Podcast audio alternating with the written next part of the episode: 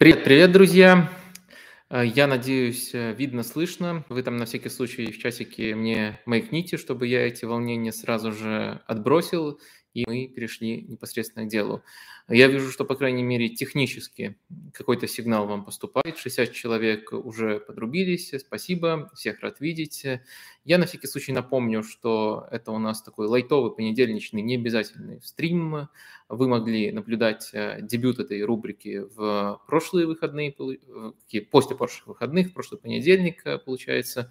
Э, ну и спасибо за активность, которую вы проявили. Я напомню, что вот э, тут э, действительно не обязательно, это правильное слово, потому что иногда у меня будет получаться, иногда будет, не будет получаться, но, конечно, любая активность мотивирует чаще делать такие стримы. Например, в прошлый раз вы мне насыпали 1700 с лишним лайков.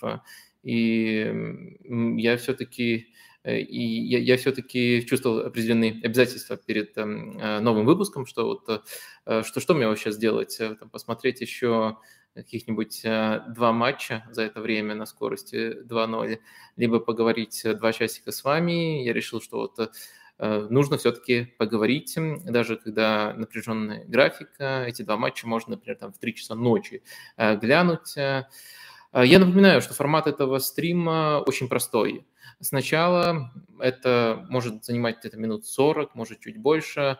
Я поделюсь вещами, которые меня впечатлили в этом, в, в этом уикенде. И это могут быть самые разные вещи. Они очень сильно привязаны к матчам, которым я уделил э, особенное внимание. Э, и не надо считать, что это вот э, такой эм, обзор всего-всего, и что это очень субъективный обзор, очень субъективная картина того, что уже успелось, того, что я уже успел поглотить, скажем так. Ну и дальше в конце я отвечу на вопросики из чатика. А вопросы все-таки в нашем понедельничном формате должны быть прикованы так или иначе к выходным, прямо косвенно связаны. Поэтому не обижайтесь, но вопросы в духе, кого вы считаете самым великим игроком в истории футбола, оставляйте на формат э, привычных длинных стримов. А тут у нас будет эм, очень предметный разговор по выходным. Еще там вопрос, например, о трансферах команды, которая там провалилась э, в эти выходные, и там кого, кого надо покупать, не надо покупать, еще может как-то считаться вопросом про то, что мы наблюдаем на футбольном поле, наблюдаем в эти выходные. А вот какие-то глобальные Месси или Роналду и прочее, вот это вот точно не сегодня будем э, эти вопросики фильтровать. А, по крайней мере, постараемся. Мало какой-нибудь гениальный вопрос, э, который меня впечатлит и прилетит, но в целом постараемся а, в таком формате фильтровать. Ну и, наверное, вы могли уже заценить заголовок. Тут тоже есть такая задумка, тактический мастер-класс Тухеля. То есть сегодня я решил все-таки немножко попровоцировать сектантов, устроить такую перепись вот этой вот секты «Результат на табло», э, которая, конечно же, прибежит сейчас писать «А как же, как же, какой мастер-класс? Тухель же не победил, 2-2».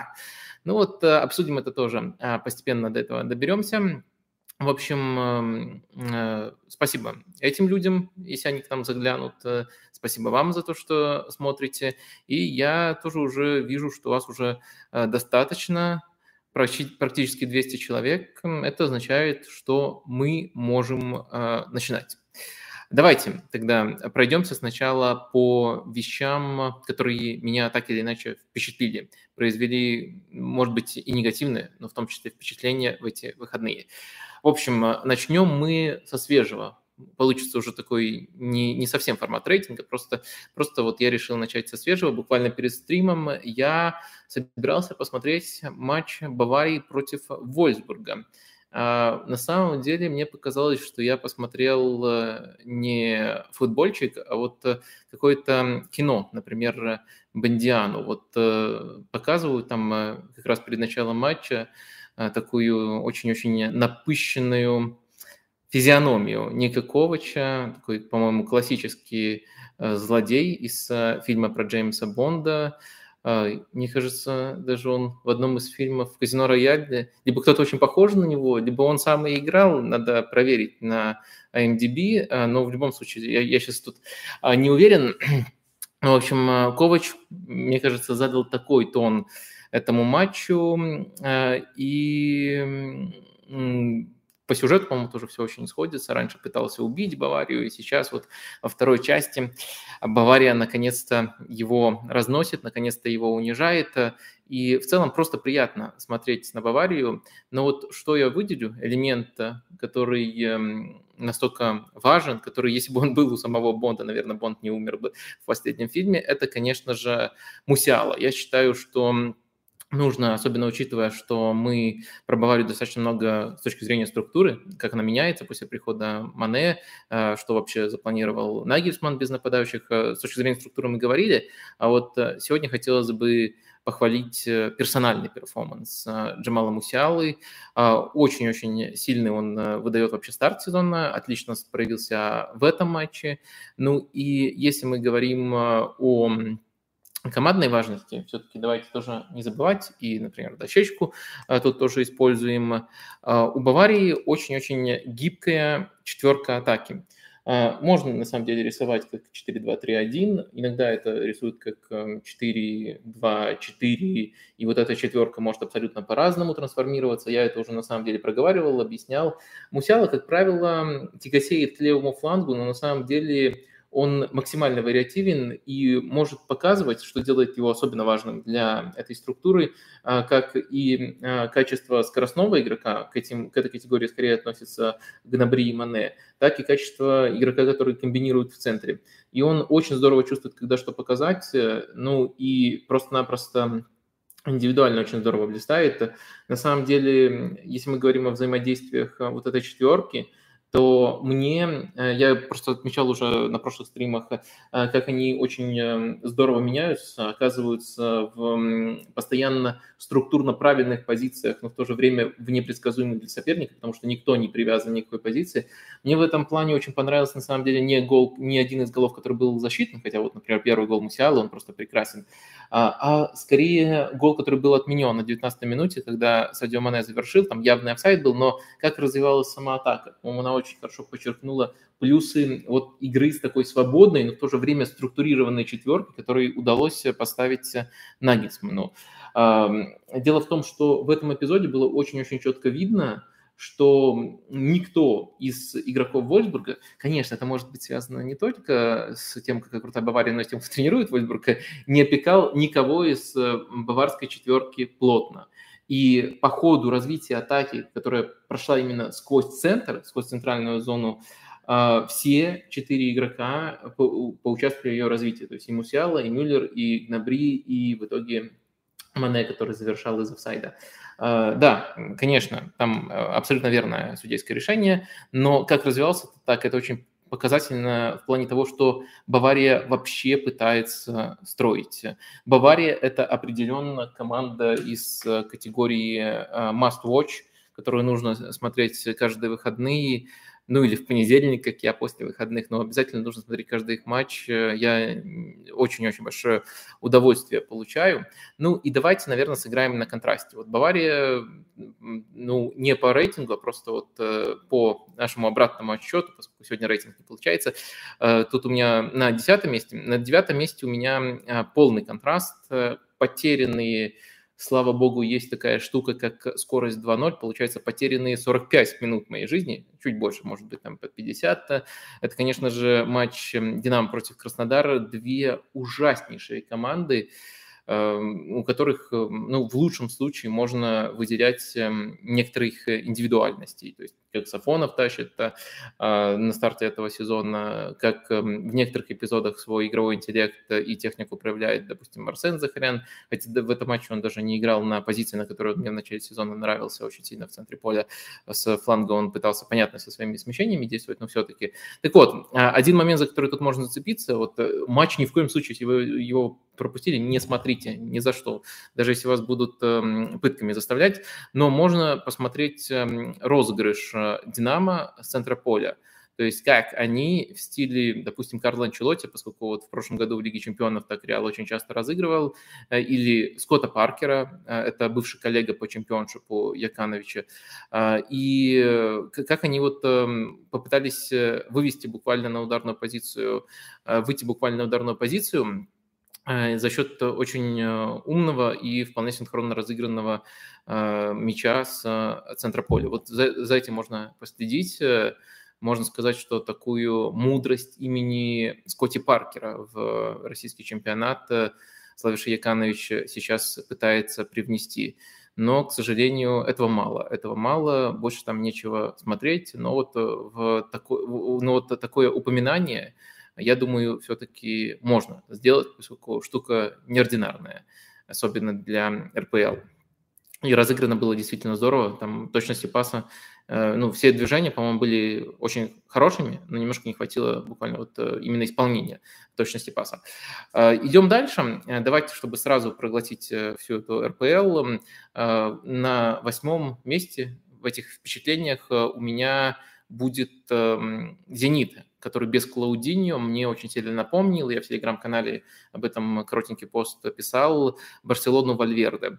Барселону Вальверде в том смысле, что есть э, вот именно в такой конфигурации, мне кажется, очень-очень э, широкие полномочия, но и в то же время очень большая ответственность у Малкома, который в этой конфигурации играет как Месси. Мне кажется, в этом матче, опять же, учитывая уровень сопротивления, он справился. Особенно четко это было видно в первом тайме, когда ЦСКА пытался парковать автобус. А, и, э, и мне кажется, что это достаточно Э, интересные изменения. Э, вот именно когда ЦСКА действует э, таким составом. И даже был один момент, где я в этой, в этой аналогии убедился полностью, потому что, понятное дело, там есть то, как он на ведении мяч продвигает, как он диагональным дриблингом собирает соперников, просто как он по манере смещается, как он пытается находить обострение. Но один момент прямо убедил меня полностью – это было, по-моему, в начале матча, в первые 15 минут, э, когда он с Сергеевым отыгрался в стеночку, и это вот было Месси Суарес, прямо очень-очень четко похоже. В общем, э, такие впечатления, и в каком-то плане это даже интереснее смотреть, чем «Зенит» э, классический, по крайней мере, это немножко другие, другие по ракурсу наблюдения. Но и, конечно, это в первую очередь кстати, первого тайма, а во втором тайме ЦСКА выпустил Караскаля, который, насколько я понял, все-таки в первой половине не мог сыграть. Э, прямо там убедительно уже после матча объяснили, почему он не мог э, сыграть, как он ездил за документами, простудился, и как его даже на один тайм героически подготовили. А, ну, в общем, э, в этих деталях эм, нужно, наверное, только довериться врачам, которые в этом лучше понимают, но окей, это принимается, но в любом случае без него ЦСКА выглядел очень блекло. Я думаю, дело не только в Караскале, но и, в принципе, в намерении играть э, в достаточно явный автобус без прессинга, потому что прессинговать-то можно было без Караскаля в первом тайме, во второй половине это изменилось, но и там уже случился традиционный скандальчик. Я все-таки больше про тактику, а не про скандальчики, поэтому давайте пойдем дальше и обсудим такое впечатление, которое у нас будет э, под э, седьмым номером. Это камбэк Саутгемптона в матче против Лидс Юнайтед. Эм, что тут, наверное, нужно отметить? А, во-первых, э, такой базовый факт, который даже без э, тактической какой-то а, тактической без оглядки на тактику может вас э, впечатлить.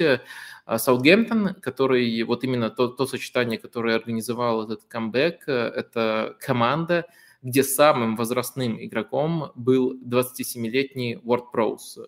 Ну, я думаю, кто-то уже привык к тому, что Ward Prowse это практически ветеран Саутгемптона, действительно игрок, который ну, в современной EPL является символом Саутгемптона, так что это, может быть, э, не впечатляет, но все равно ему всего лишь 27, он самый возрастной игрок, он э, главный ветеран, он ведет за собой э, команду, и это, конечно, олицетворяет более широкий курс. Ой, ой, мне тут пишут, я вас тоже обрадую, что Хвича забил. Я, я думаю, что все, все этому тоже радуются. Да, и в чатике тоже люди уже радуются. Э, ни, ни, ничего аналитического я про это не скажу. Я тут э, конкурирую скорее с Хвичей за ваше время, хотя вы можете там где-нибудь э, фоном поставить стрим, а наблюдать, конечно же, за тем, как Верона играет против Наполи. Так что проанализировать пока не получится, но радостью поделюсь. Так вот, вернемся к Саутгемптону. Так вот, я сначала вам просто описал такой базовый факт, который в целом олицетворяет то, что мы в подкасте обсуждали, тот курс, новый курс Саутгемптона, как они меняются. Но а, там были и тактические детали. Я считаю, что нужно похвалить похвалить э, в значительной степени э, Хазенфельда за этот э, камбэк с 2-0. Он, мне кажется, перевернул игру в два этапа сначала, поскольку команда играла с э, тройкой центральных защитников, э, он э, начал использовать эм, крайних центральных защитников для подключений. Они практически одновременно стали ходить в атаку, и это просто количественно очень сильно нагрузило лиц, который, как мне показалось, не может обороняться без прессинга. То есть если лиц садится, то это уже практически катастрофа. И вот эта катастрофа в итоге случилась, потому что сначала просто в рамках своей стартовой схемы Хазенхютель сделал команду смелее через вот такие походы, достаточно авантюрные, а потом еще перешел на более традиционную и более смелую свою долгое время основную схему 4-2-2-2, и там, например, Дженепо, левый вингер, очень с четким перекосом в атаку, играл левого защитника в четверке, именно 4-2-2-2. А, ну и, понятное дело, а, Уокер Питерс на другом фланге играл э, крайнего защитника. А, он номинально действительно крайний защитник, но он настолько смело ходил, что в итоге поучаствовал в голе. И вообще футболисты, которые вышли, вышли на замену, тоже очень здорово помогли Саутгемптону. То есть все, и, и смелость, и э, попадание заменами, и тактические перестроения – Э, Хазенхютер, по-моему, показал себя очень здорово в этом матче и, следовательно, заслужил упоминание в этом э, моем максимально субъективном рейтинге. На шестом месте у меня будет эм, Арсенал. Обсудим Арсенал и, наверное, зайдем тут с такого ракурса, как а, фланговые треугольники. Мы это тоже на самом деле косвенно уже упоминали на стримах, косвенно разбирали на стримах, э, а именно тот факт, что у Арсенала теперь э, появилось эм, два фланговых э, треугольника. В прошлом году очень многое в игре Арсенала, 4-2-3-1 выставим формацию, в игре Арсенал очень многое сводилось к тому, как на правом фланге взаимодействуют и меняются позициями э, Сака и Эдегор. А вот эм, они э, очень здорово комбинировали и индивидуально, и с точки зрения взаимопонимания. Формально с ними в треугольнике практически всегда в статичной позиции был еще правый защитник, э, например, Тамиясу. И Арсенал делал очень явный упор на эту половину поля. Сейчас же похожая динамика – и на самом деле интересно, что Арсенал в первых турах даже пытается через другой край, через левый край атаковать больше, выстраивается в левом треугольнике. А тут мы видим, как правило, такую, такое расположение. Э, Зинченко идет в опорную, Джака идет вдоль фланга, пытается как левый защитник играть, и Мартинелли открывается практически как нападающий. Может быть э, немножко э, преобразованная динамика. Например, Джака идет выше, Мартинелли открывается на фланге, Зинченко тут, э, ну или даже Зинченко идет э, выше, Мартинелли держит такую позицию, Джака тут. В общем, этот треугольник, он очень здорово ротируется, но у Арсенала теперь, что важно, есть такие треугольники на двух флангах. И против Лестера, который оборонялся с пятеркой защитников, мне показалось, это очень здорово работало. Очень здорово работало, потому что в целом у схемы Лестера на флангах э, не хватает игроков. Как правило, там только один игрок, и остальные должны стягиваться по ходу эпизода. В итоге Лестер вынужден был стягиваться, и в этот же момент игроки в треугольнике Арсенала там менялись позициями и постоянно кого-то вот вытягивали, либо наоборот э, затягивали так, чтобы линия обороны э, состояла, допустим, там из 6-7 человек у Лестера. В общем, сбивали схему Лестера очень здорово через такое вот простое движение. Это в целом особенность Арсенала, а против Лестера это работало особенно здорово, просто потому что у Лестера еще схема, которая предполагает вот такую э, дополнительную уязвимость.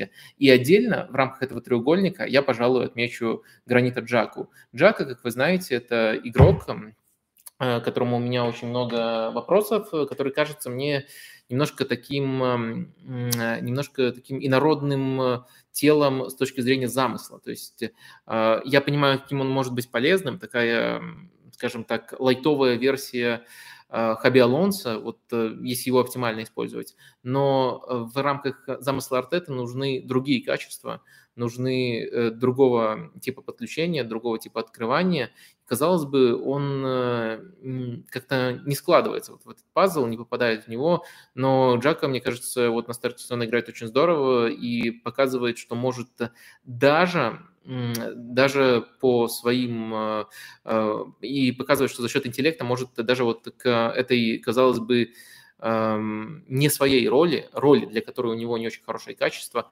адаптироваться. А, а именно Джака делает очень много полезных и своевременных, а, особенно вот последите за таймингом его открываний внутри штрафной.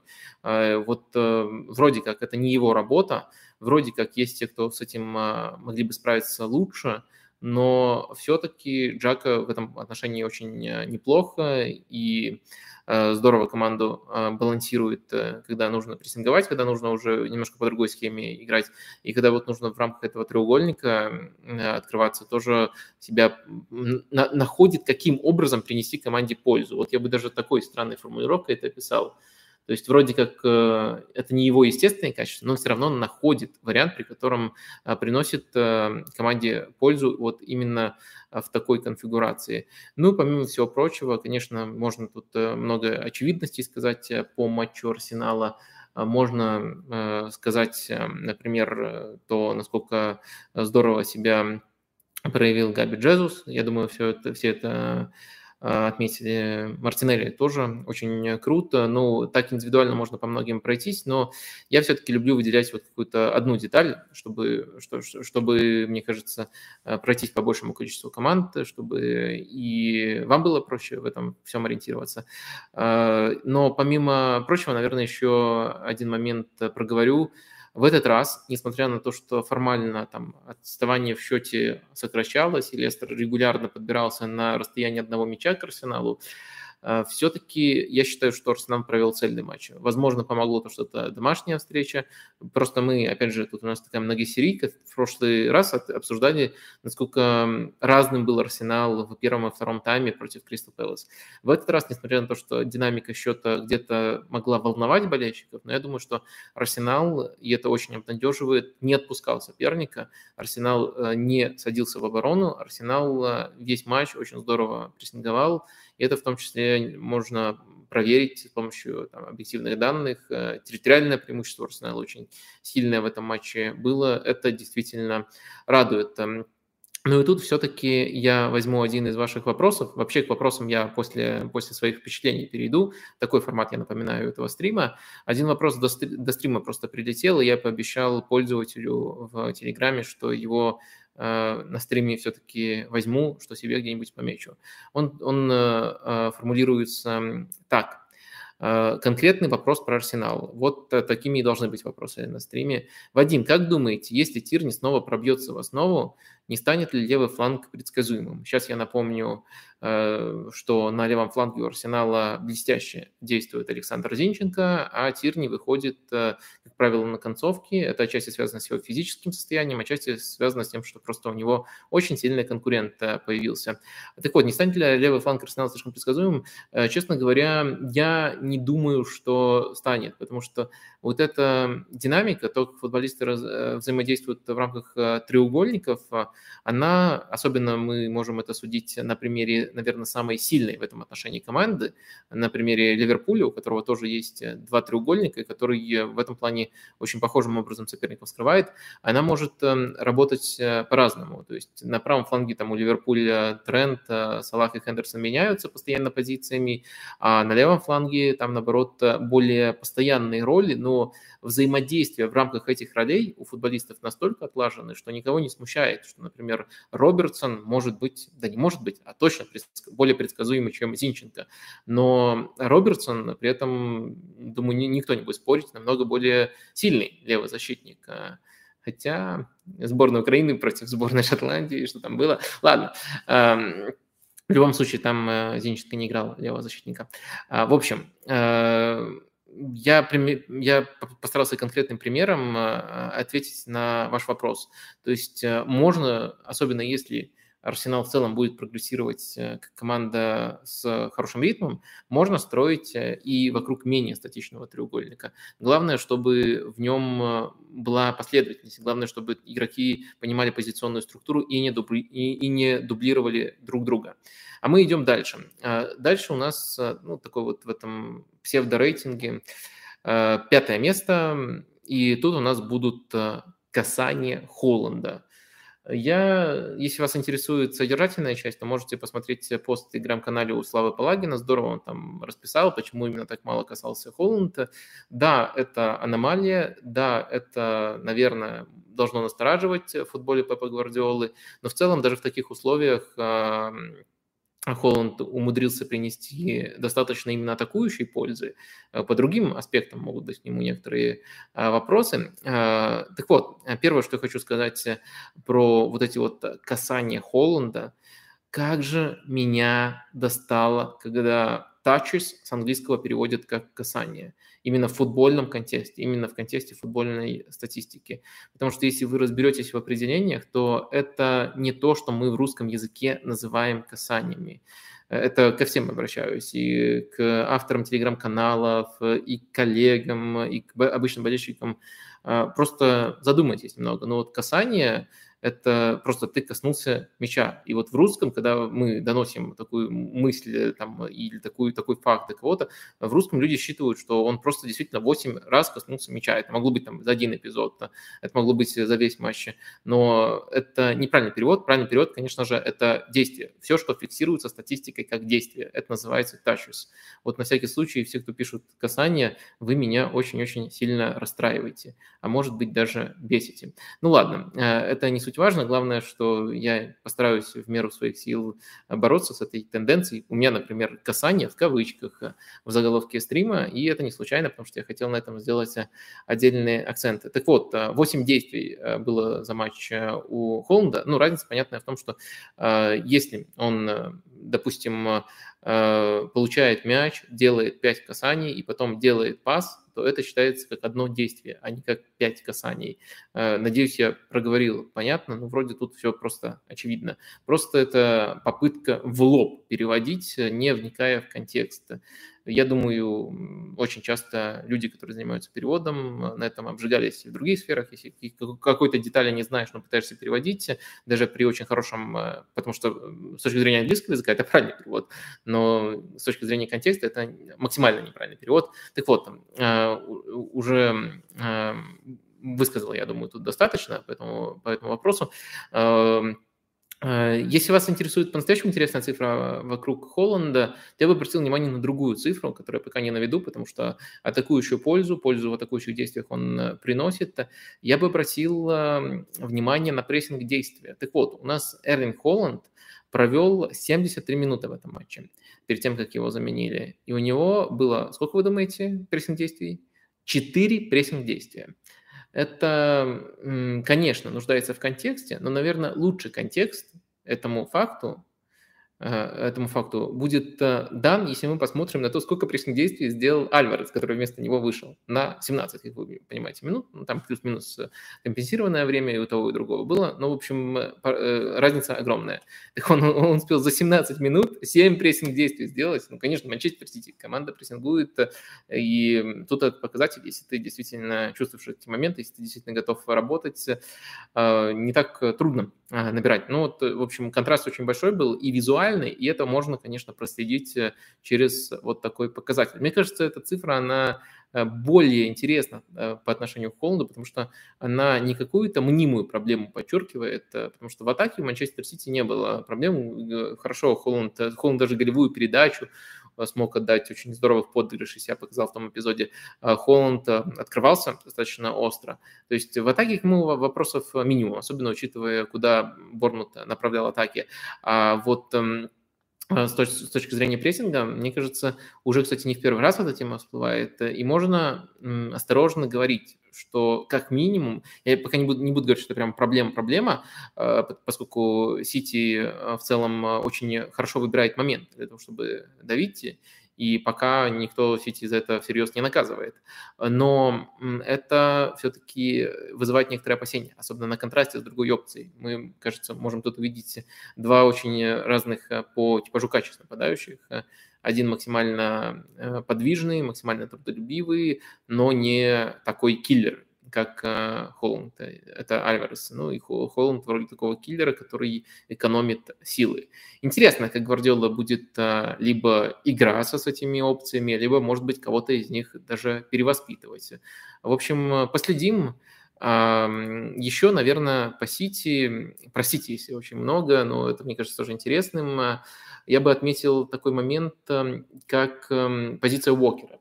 Дело в том, что Сити, и после первого матча некоторые из вас э, очень э, грамотно, спасибо вам за это, э, просили меня отдельно обсудить эту тему. Дело в том, что Уокер, если он раньше, давайте сейчас, чтобы никого не путать, выставлю схему Манчестер Сити.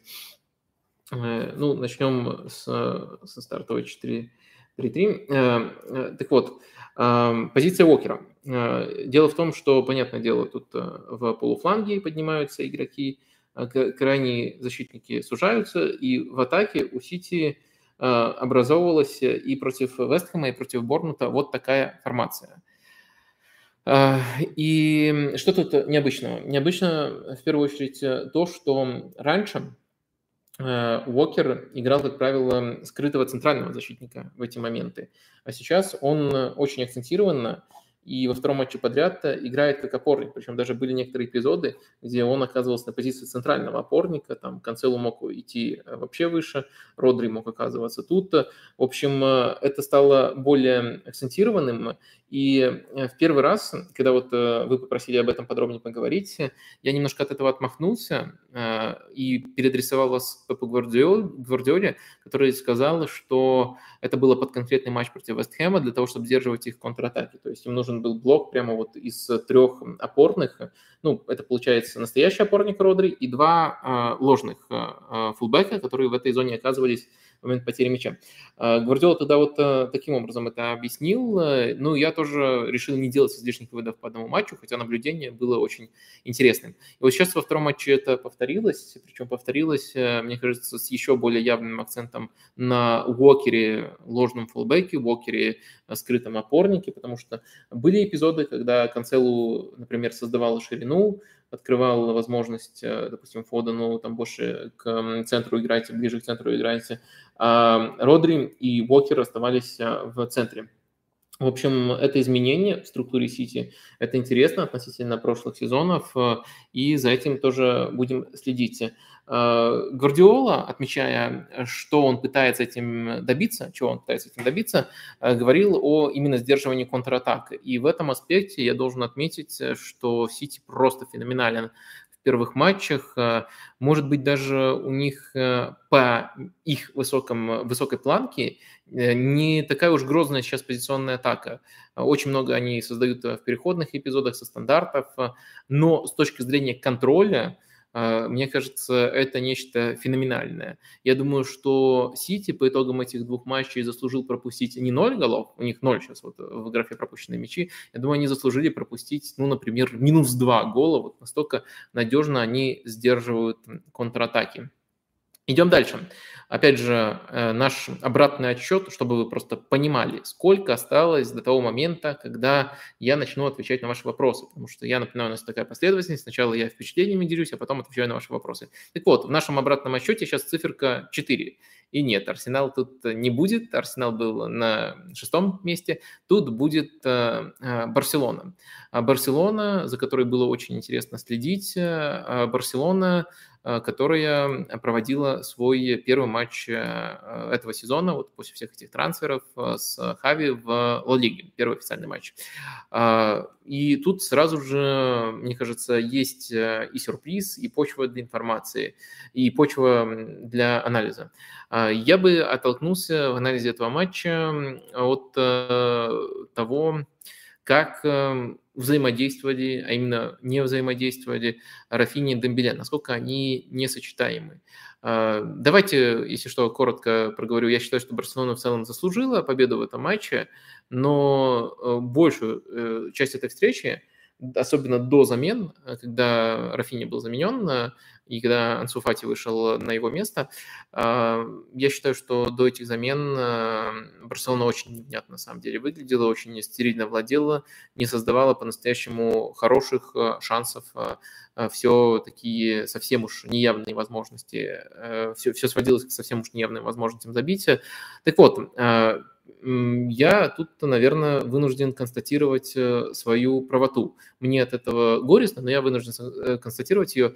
А, с одной стороны, наверное, сначала подчеркну, что э, мой, мое ожидание, что вот они не будут играть вместе, а будут конкурировать за одну позицию, оно не оправдалось. Но это просто факт. Они вышли вместе. Но дальше вот мой анализ, почему им будет тяжело играть вместе и почему они не могут быть вместе эффективны, он как раз-таки полностью оправдался. Тоже в телеграм-канале был пост э, о том, что в системе Барселоны для того, чтобы было разнообразие, для того, чтобы не было предсказуемости, они должны конкурировать за одну позицию. Очень важно для Барселоны сохранять один фланг под изоляцией, где этот игрок выходит, Рафини или Дембеле, а другой фланг под э, комбинацией. Э, и этого, к сожалению, не наблюдалось.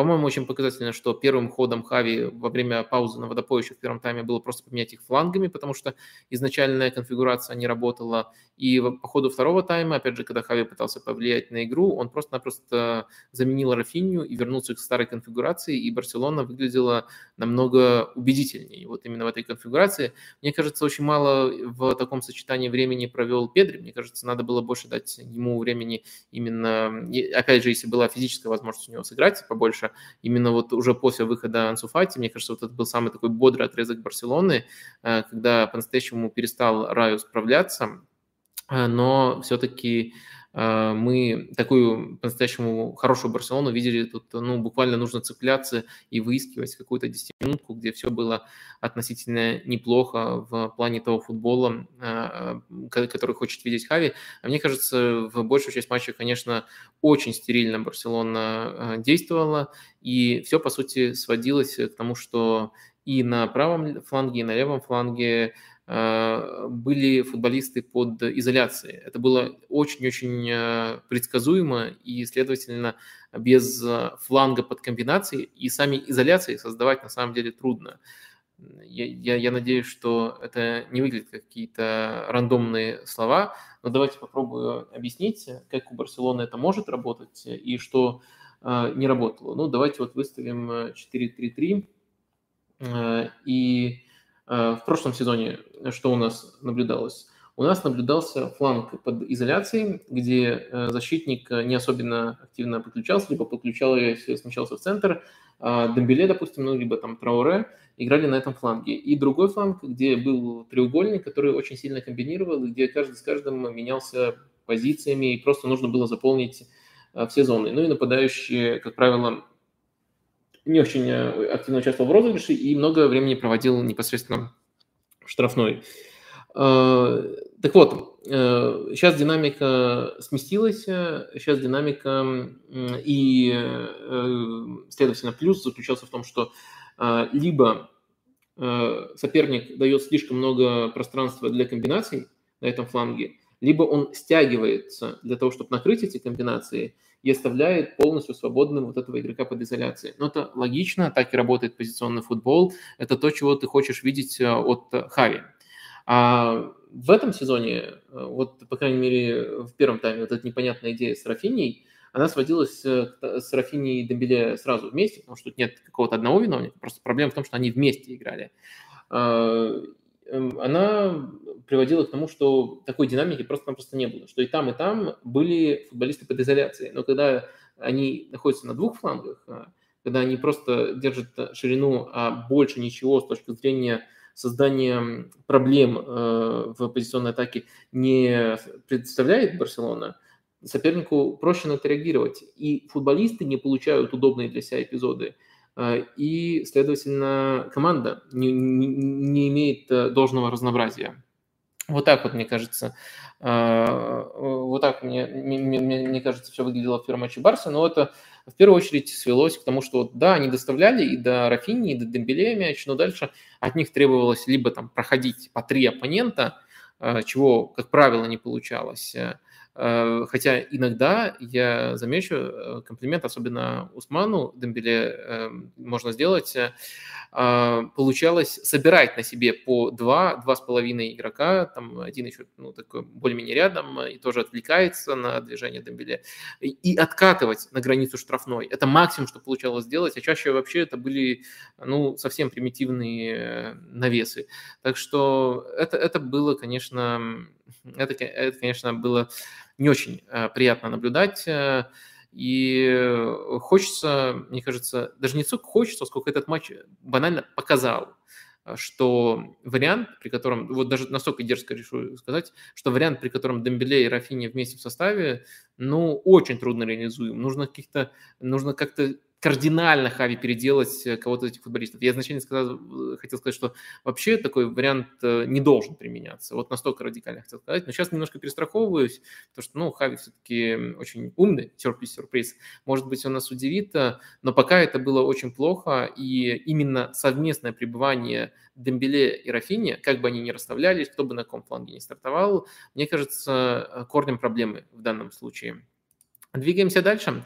На третьем месте у нас э, перформанс MU, тут много ракурсов, э, э, даже не знаю, честно говоря, с какого начать. Очень много есть рассуждений. Может быть, если вас через вопросы заинтересует, тоже обсудим про Лизандра Мартинеса, как такого карликового центрального защитника, что является его виной, что не является его виной, насколько соперники его так сказать, таргетят, насколько через него пытаются выходить вперед и таким образом проходить прессинг МЮ.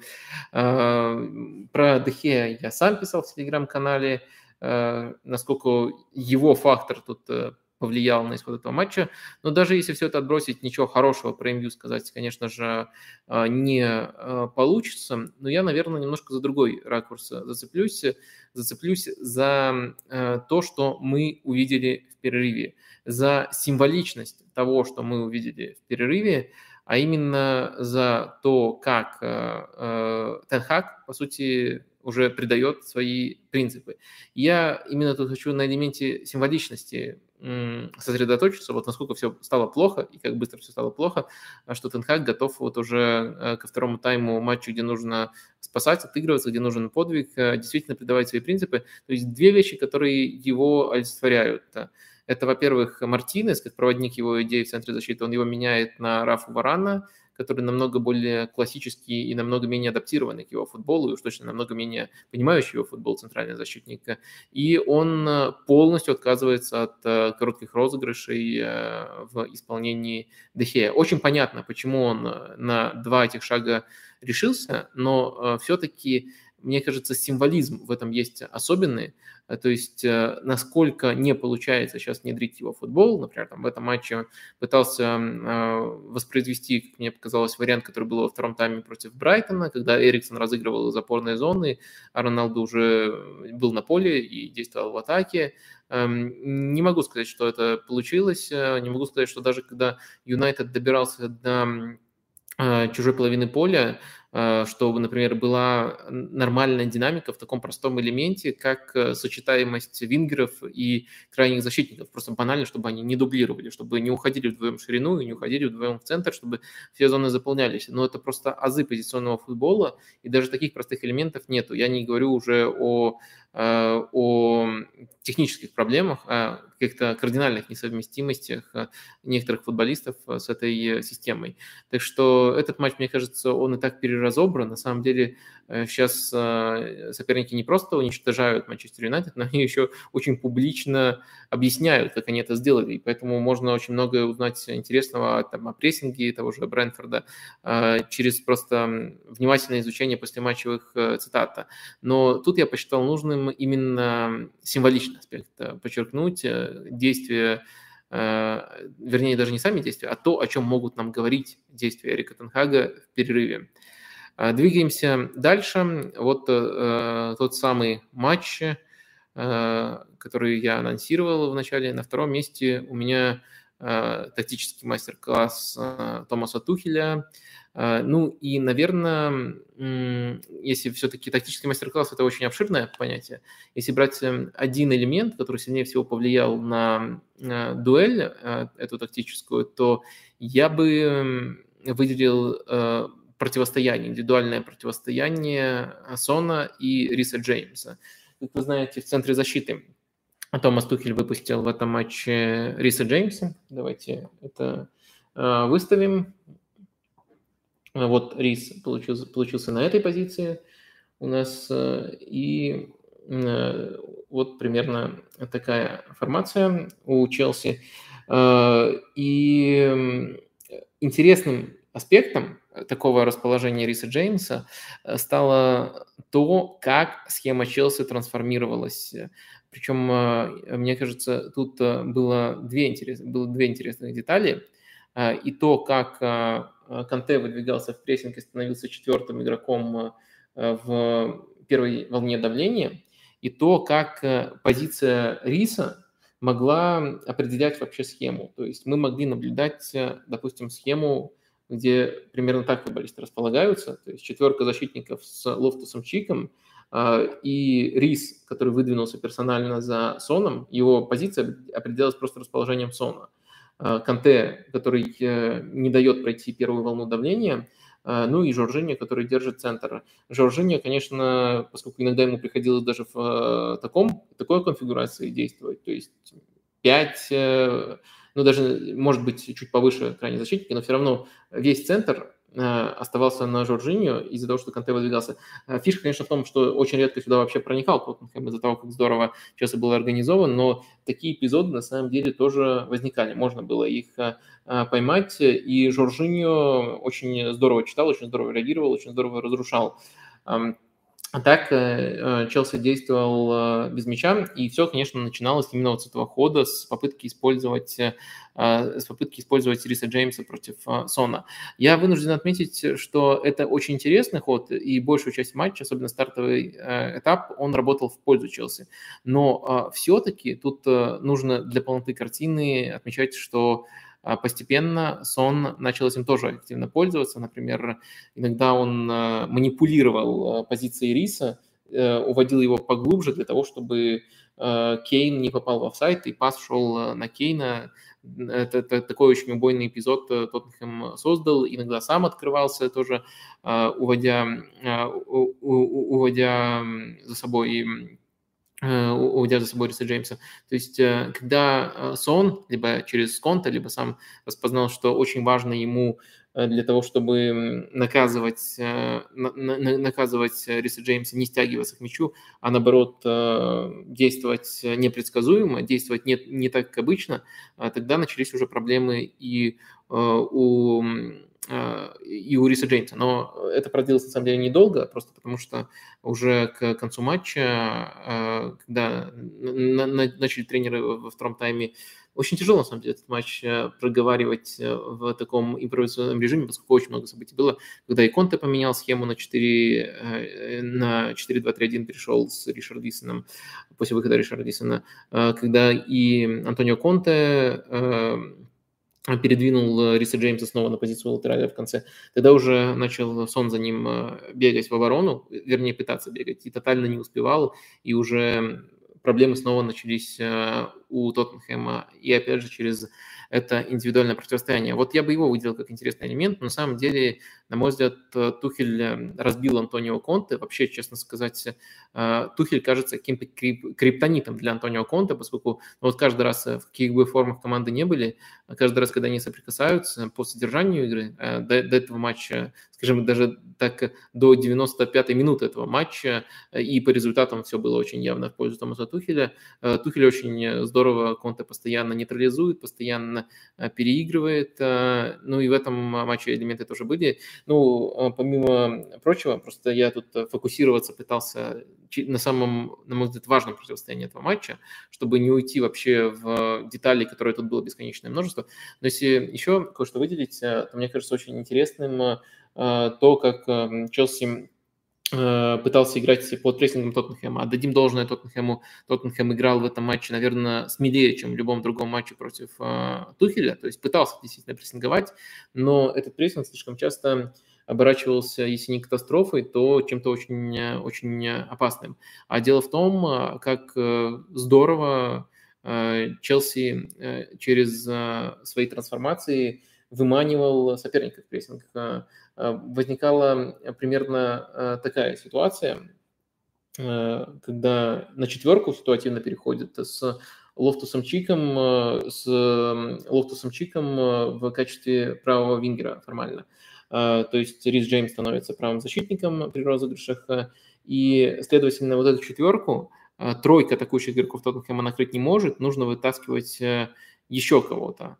И э, в дополнение к этому еще Канте и Жоржини идут сюда, для того, чтобы выманить еще двух опорников э, э, Тоттенхэма. И в итоге мы получали такую ситуацию, где либо есть очень-очень удобный и свободный игрок, явный выход для Челси, либо мы получали ситуацию, когда остается, если два опорника сразу идут, когда остается убойное соотношение в опорной зоне.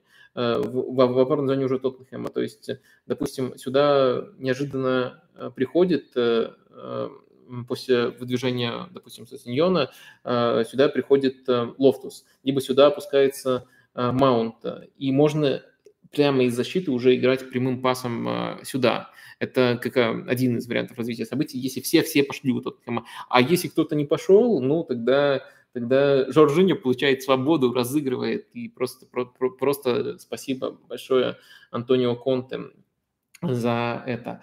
В общем, э, мне показалось, э, что, я думаю, еще будут вопросы про судейство. По-моему, там все так скучно, очевидно, ну и я чувствую себя не совсем э, вправе это комментировать, потому что ну, это, это явное судейство в пользу Тоттенхэма, и ошибки, по-моему, тоже очевидные.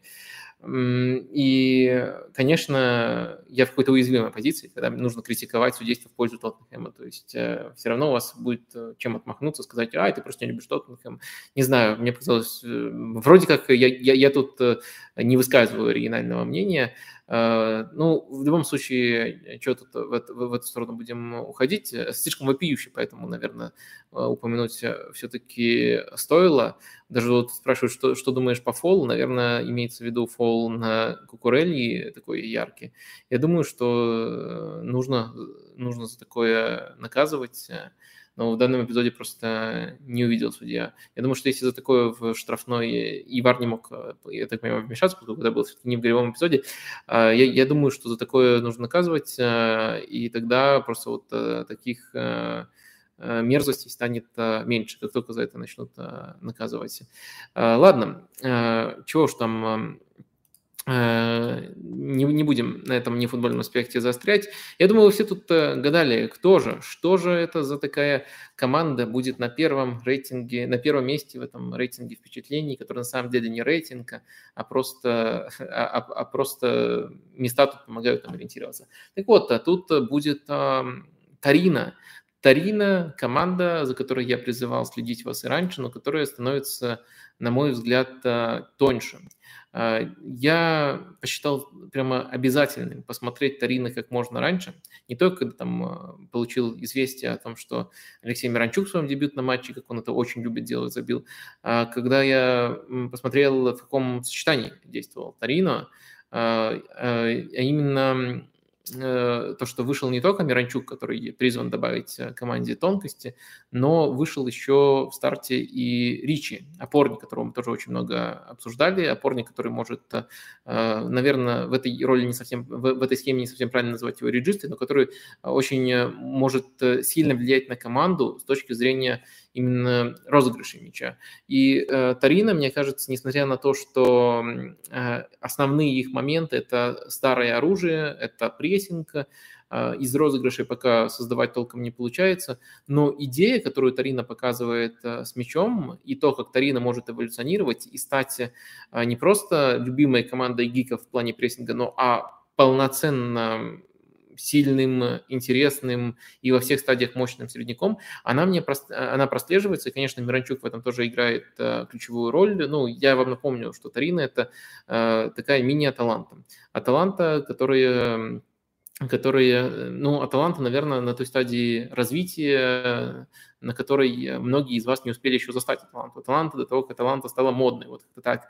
А, и там, конечно, тоже все в первую очередь строится вокруг персонального прессинга. Это главное оружие Юрича, который когда-то был ассистентом Гасперини. Тут действительно сходства очень много, персональный прессинг по-прежнему на месте. Но что появляется нового? И почему я призываю а, активно следить за этой командой?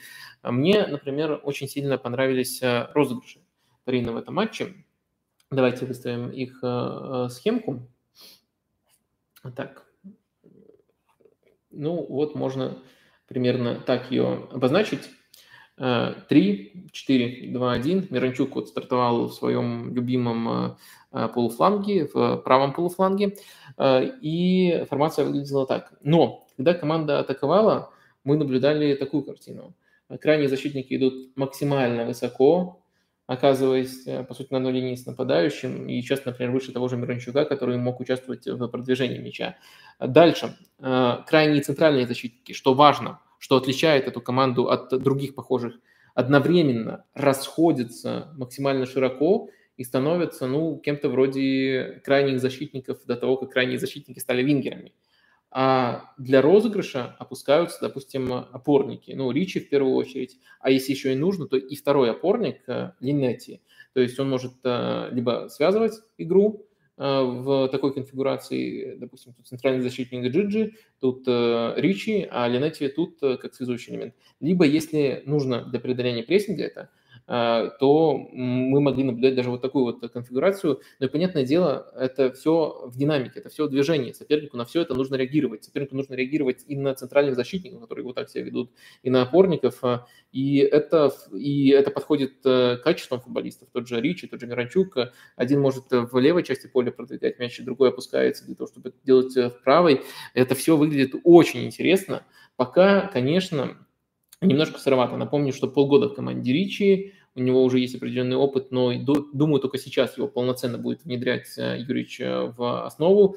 Миранчук прошел школу Гасперини, но э, все-таки э, все-таки в этой команде является новичком, э, поэтому поэтому выглядит все пока немножко сыро, но безумно интересно, достаточно интересно для того, чтобы стать чуть ли не центральным впечатлением моего уикенда. А, надеюсь, он у вас прошел чуточку веселее, чем у меня, поскольку а, Тарина как центральное впечатление, это, это, это по-моему, диагноз. Ну ладно, а, давайте перейдем к вашим вопросам. Их набралось тут уже больше двух десятков, и это только те, которые как, как нам кажется, относятся к непосредственно теме выходных. Я напоминаю, что во-первых, я вообще сегодня не напоминаю про... А вам не надо напоминать, что нужно там ставить лайки, проявлять активность. Вы и так уже наставили там 350 лайков практически, э, и смотрит уже почти 600 человек. Ну, просто спасибо, просто, просто лучшие. Э, не оставляйте мне выбора, не оставляйте мне выбора. Придется каждый, каждый понедельник э, каким-то образом находить эти два часика для того, чтобы пообщаться. Так вот, я напоминаю, что вопросы Э, должны быть э, так или иначе, прямо или косвенно, связаны с событиями выходных. Вот такие вопросы будут сегодня в явном приоритете. Вот такая задумка у нас в понедельничных стримах. Поехали. Инди Джонс спрашивает. Вадим, привет. Что думаешь по поводу интереса МЮ к Варде? Для меня выглядит как паника, учитывая, что он не сильно подходит под стиль Тенхага. Ну, э, мне кажется, очень много таких э, спонтанных слухов, даже паразитирования на том, что сейчас творится в МЮ. А, ну, до этого такой фигурой был Арнаутович. Э, а сейчас э, Варди, и тоже совсем непонятно, зачем это Варди, зачем это Манчестер Юнайтед. Полностью с вами согласен. Он, э, ну, совсем не подходит под стиль Тенхага. То есть у Тенхага были и нападающие вроде Альдера, габаритные, но при этом достаточно элегантные в подыгрыше. Он умеет их использовать. У него были ложные девятки. То есть он разных нападающих умеет использовать, но Варди – это совсем контратакующая опция. Я не понимаю, как он может э, открываться э, у Тенхага, ну, вернее, может быть, это такой совсем, если уже теоретизировать, я думаю, что просто очередная желтая сплетня, и ее даже не интересуется им. То есть теоретизировать, то, может быть, учитывая вот эти вот гиперпроблемы под прессингом, а, может быть, эм, Варди будет пугать линию защиты соперника, пугать в тактическом смысле, так чтобы она не располагалась слишком высоко, потому что можно на Варде забросить, и он на скорость убежит и накажет.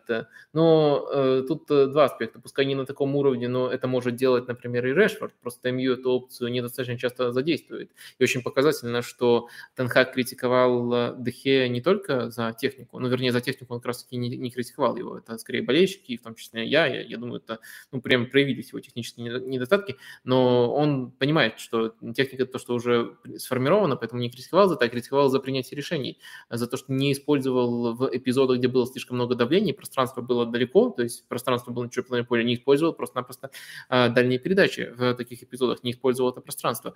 То есть э, такая проблема присутствует, э, но я думаю, что если бы МЮ хотел играть таким образом, вернее, МЮ хочет играть таким образом, если бы МЮ э, наловчился играть таким образом, то у них есть игроки и без Варди как таким образом играть. А зачем еще Варди, я совершенно не вижу.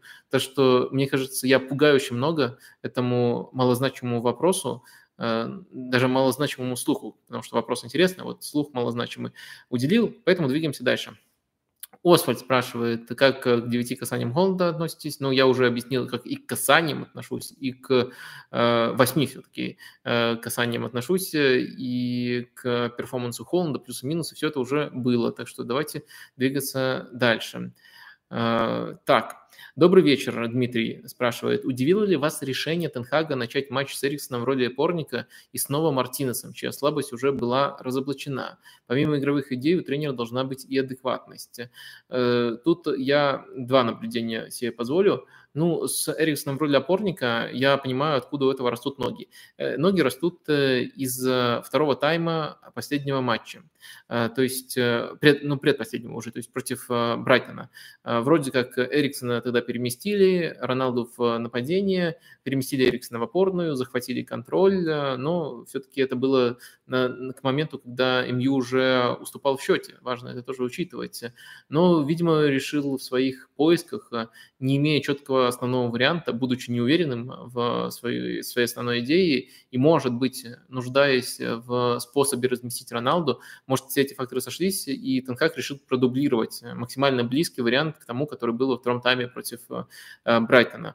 Вот отсюда Эриксон в роли опорника. Так что это меня не особенно удивило. Что касается Мартинеса, я тоже на самом деле его ожидал снова в старте. Тут все-таки важно учитывать, что не просто его слабость э, разоблачен, э, его слабость э, уже разоблачили, как вы пишете. А, это общекомандная слабость. То есть Мартинес играл и в Лиге чемпионов, играл здорово у Тенхага. И тут, да, другая лига, важно все это учитывать, но все-таки а, для того, чтобы это по-настоящему работало, нужно не только к Мартинесу предъявлять. Нужно и достаточно высокую линию защиты поддерживать, достаточно высокую компактность э, поддерживать, э, и подборы, на, на подборах лучше играть. То есть то, как оба соперника прямо акцентированно пытались разыгрывать через эту зону, это, конечно, напрягает. Это напрягает во всех отношениях, но я не хочу сводить это к проблеме одного человека. Эта проблема все-таки шире. Да, первый источник этой проблемы, мне кажется, Мартинес. Если бы не было его, не было бы такого соблазна вот четко-четко идти этим путем, и тогда, может быть, у Манчестер Юнайтед было бы больше возможности показывать свой прессинг.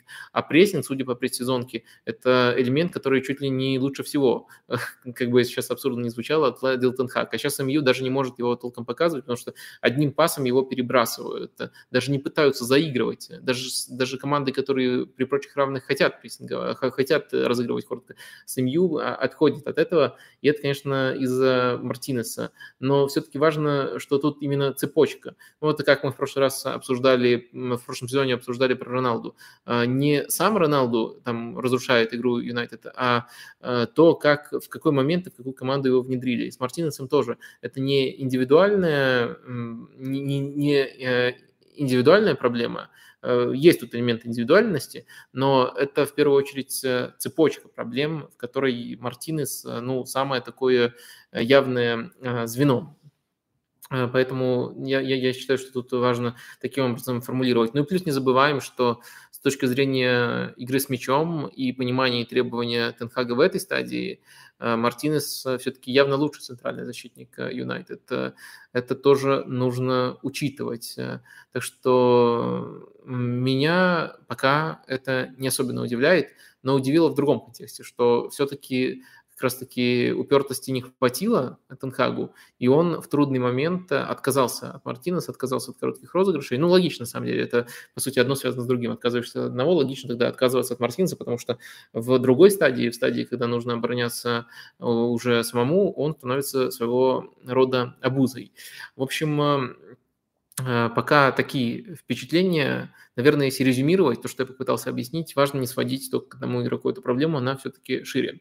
Двигаемся дальше. А, привет, Вадим.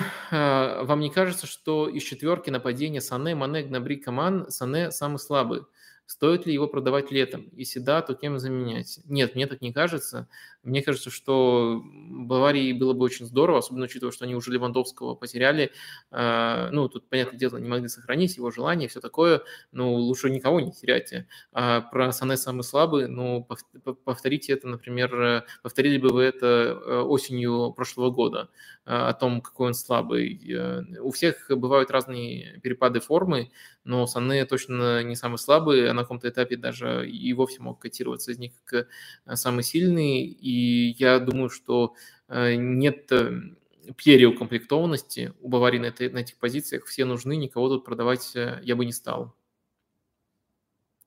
Так ли безнадежный 0-0 Барселоны? Это следующий вопрос. Освальд снова спрашивает. Смотрел первый тайм, он был вполне вменяемым, только без голов. Ну, первый тайм мне показался, простите, что мы тут расходимся, так явно даже расходимся. Первый тайм мне показался убогим, но это такой пример э, стерильного владения. Единственное, что можно отметить, но когда ты стерильно владеешь э, и не очень-то расшатываешь структуру соперника, это проще делать, но Барселона хорошо сдерживала контратаки в первом тайме. То есть Урай был там в конце тайма удар, опасный удар, но это единственный удар вообще в тайме был у Раю. Э, вот это можно отметить. Ну, а то, как Барселона атаковала, ну, это просто верх стерильности, это было ужасно. Так что нет, за, за, за это бы я не цеплялся. Но за что можно зацепиться, я в итоге уже проговорил, это было в моем списке впечатлениях, впечатлений. А, Лев задает такой вопрос.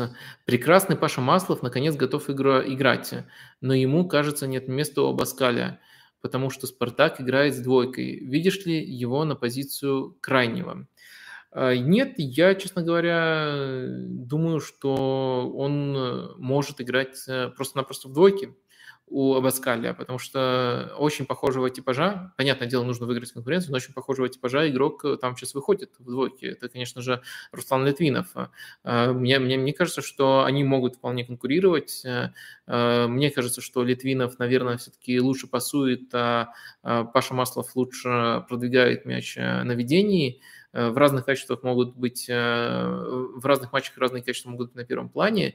И я, я думаю, что Просто-напросто в этой схеме нужно рассматривать его в качестве центрального защитника. И в целом, если бы так в какой-то абстрактной четверке защитников мы говорили, я бы тоже говорил, что это может э, стать проблемой, может быть уязвимым звеном. Но я все-таки думаю, что в этой четверке, вот конкретно в этом футболе у Паскаля, Э, Маслов может играть э, в двойке. И самый главный мой аргумент – то, что э, получается у Литвинова. То есть не надо до, до абсурда доводить этот тезис.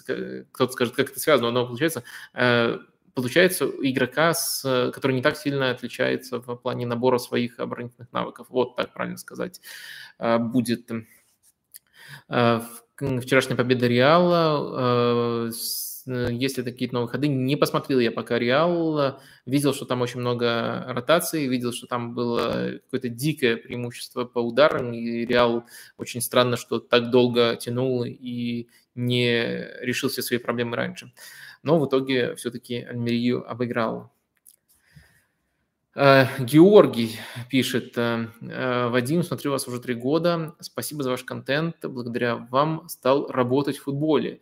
Ух ты, даже работать. Ну, я вас с этим э, поздравляю, только, наверное, все-таки э, наверное, все-таки не надо тут э, мою роль завышать. Вы благодаря себе, я, я уверен, начали работать в футболе. Если это не секрет, можете написать, поделиться со всеми нами, где именно работаете, как успехи. Это очень интересно, но в любом случае это в первую очередь ваша заслуга, может быть, там какую-то искорку интереса э, я зажег, но в любом случае, в любом случае вы переоцениваете это, э, но за вас искренне рад. Никита такой вопрос формулирует. Не, считаешь ли ты, что многие проблемы МЮ можно решить просто? Мартинес перемещается в опорную зону в пару к Эриксону, а вместо него в центр защиты поставить Варана. Одним выстрелом двух зайцев. Нет, я думаю, что это решит некоторые проблемы, но по цепочке создаст новые проблемы.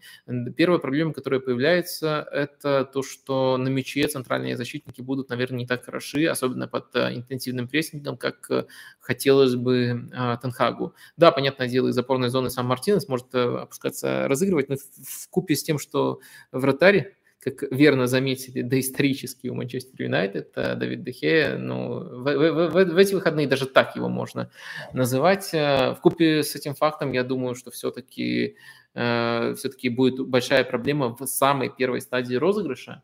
Это первое, что нужно понимать. Там у Варана есть свои плюсы. Например, он пасует с двух ног, но все-таки под давлением он не так хорош, как Мартинес. И я думаю, недостаточно хорош для там, эталонного защитника в системе Тенхага. Это первый момент. А второй момент, э, опорная зона станет ну, пугающе открытой. То есть э, Мартинес, про которого публично Тенхаг говорил, что ему не хватает э, того, что называется running capacity, то есть способности бегать, объема беговой работы для того, чтобы играть в опорной зоне. зоне. Вот так вот про него говорил сам э, Тенхак, и, понятное дело, там в каких-то совсем лайтовых голландских матчах он выходил на этой позиции, но в целом там чаще выходил, например, э, Альварес.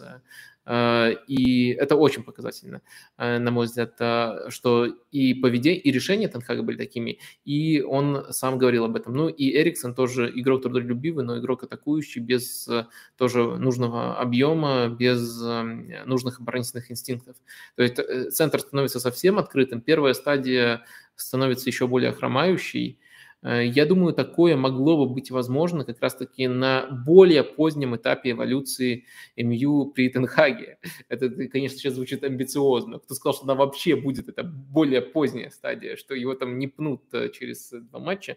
Но я думаю, все-таки это будет совсем наивно и глупо со стороны МЮ увольнять Тенхага осенью еще время у него должно быть. Э, так вот, на более поздней стадии, когда прессинг сформирован так, чтобы прикрывать опорную зону, и когда именно движение игроков первой стадии настолько хорошо, что, может быть, э, какие-то технические аспекты отходят на второй план, э, тогда, может быть, этот вариант будет уместным. Но вот как решение буквально на ближайший матч э, с Ливерпулем я не вижу. Даже, наверное, скажу, что на ближайший матч с Ливерпулем, учитывая, что там есть вероятность того, что как просто решить не играть в свой футбол изначально, решит парковать автобусы, э, я допускаю такой вариант. Вот там, может быть, э, что-нибудь подобное сработает, но, наверное, все равно нужно в опорную зону кого-то более оборонительного выпускать, если будет парковать автобус.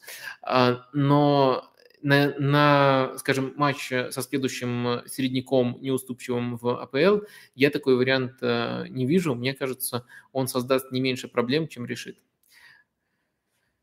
Так, Валерий задает вопрос. Вадим, вы видите зеркальность тактики Тухеля с Конте? Вы имеете в виду зеркальность, что у них э, основная схема очень похожа, либо вы имеете в виду зеркальность в общем матче, э, в, в очном матче? Э, честно говоря, в очном матче нет, там были другие приемы, пускай очень, очень продуктивные. В, в плане схемы, ну, очевидно, что это один и тот же базис, но все-таки детали в нем очень разные, стиль в нем очень разный, поэтому а, к такой терминологии я бы тут не обращался. До Милана не добрался пока. Это следующий вопрос, как вам игра Милана от э, Дмитрия. Э, вот если я где-то говорю, что не добрался, можно э, оставлять на пятничный стрим и, может быть, немножко конкретизировать, может, немножко еще расширять эти вопросы, делиться собственными наблюдениями. Вот на пятничном стриме доберемся до, некоторых команд. Да. Так. Вадим, ты серьезно смотришь футбол ускоренной перемотки? А, вот это я зачитал, но это пример такого вопроса общего, который не относится к уикенду. Поэтому отвечу максимально коротко. Да, я серьезно смотрю футбол на скорости 2.0.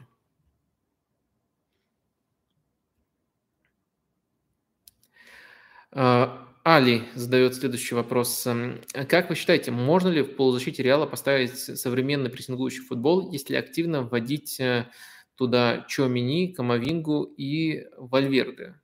А, я думаю, лучшим сочетанием для такого футбола будет э, Каземиро, Чуамени и Вальверде. А, да, я думаю, можно, но я думаю, это пока не стоит того, не стоит э, разрушения основной тройки. Я думаю, что многие из этих футболистов э, будут либо на других позициях применяться, Вальверде, например, может в атакующей тройке, либо пока все-таки в ротации. Но в целом, если мы рассматриваем совсем новый Реал, то да, действительно, можно в том числе за счет прессинга разнообразить, разнообразить получить, наверное, даже нужно. Это будет логичным следующим шагом. Может быть, кстати, уже с другим тренером, с тренером, который лучше строит прессинг, чем Анчелоти, потому что у него много достоинств. В первую очередь, это то, как он находит подход к футболистам и создает им оптимальную окружающую среду, но построение прямо прессинг машины – это не сильная сторона, сторона Анчелоти. Так что это скорее на далекую перспективу вариант. Э, Вадим, будет ли тактический разбор эм, Конта и Тухеля? Разбор умеренный был. Э, я сам признал, что в режиме импровизации такой матч э, очень тяжело разобрать и охватить абсолютно все, поэтому я концентрировался на паре деталей. Но отдельно посоветую, если вам этого не хватило, откройте великолепный портал sports.ru и там можно найти, э, наверное, еще до сих пор в топе или около топа висит разбор Славы Палагина. Там вот в тексте, я думаю, такие матчи, такие как даже не шахматы, это, это такой армрестлинг, потому что в разборе это названо именно армрестлинг, и, может быть, это также отсылает нас к тому, что было между Тухелем и Конте Э, уже в не тактическом плане. Э, так вот, э, там можно будет почитать, можно почитать, не, не можно будет, а можно уже почитать все очень детально, полностью удовлетворить свой интерес. Все-таки на, на письме такие вещи намного проще структурировать. А наблюдений масса.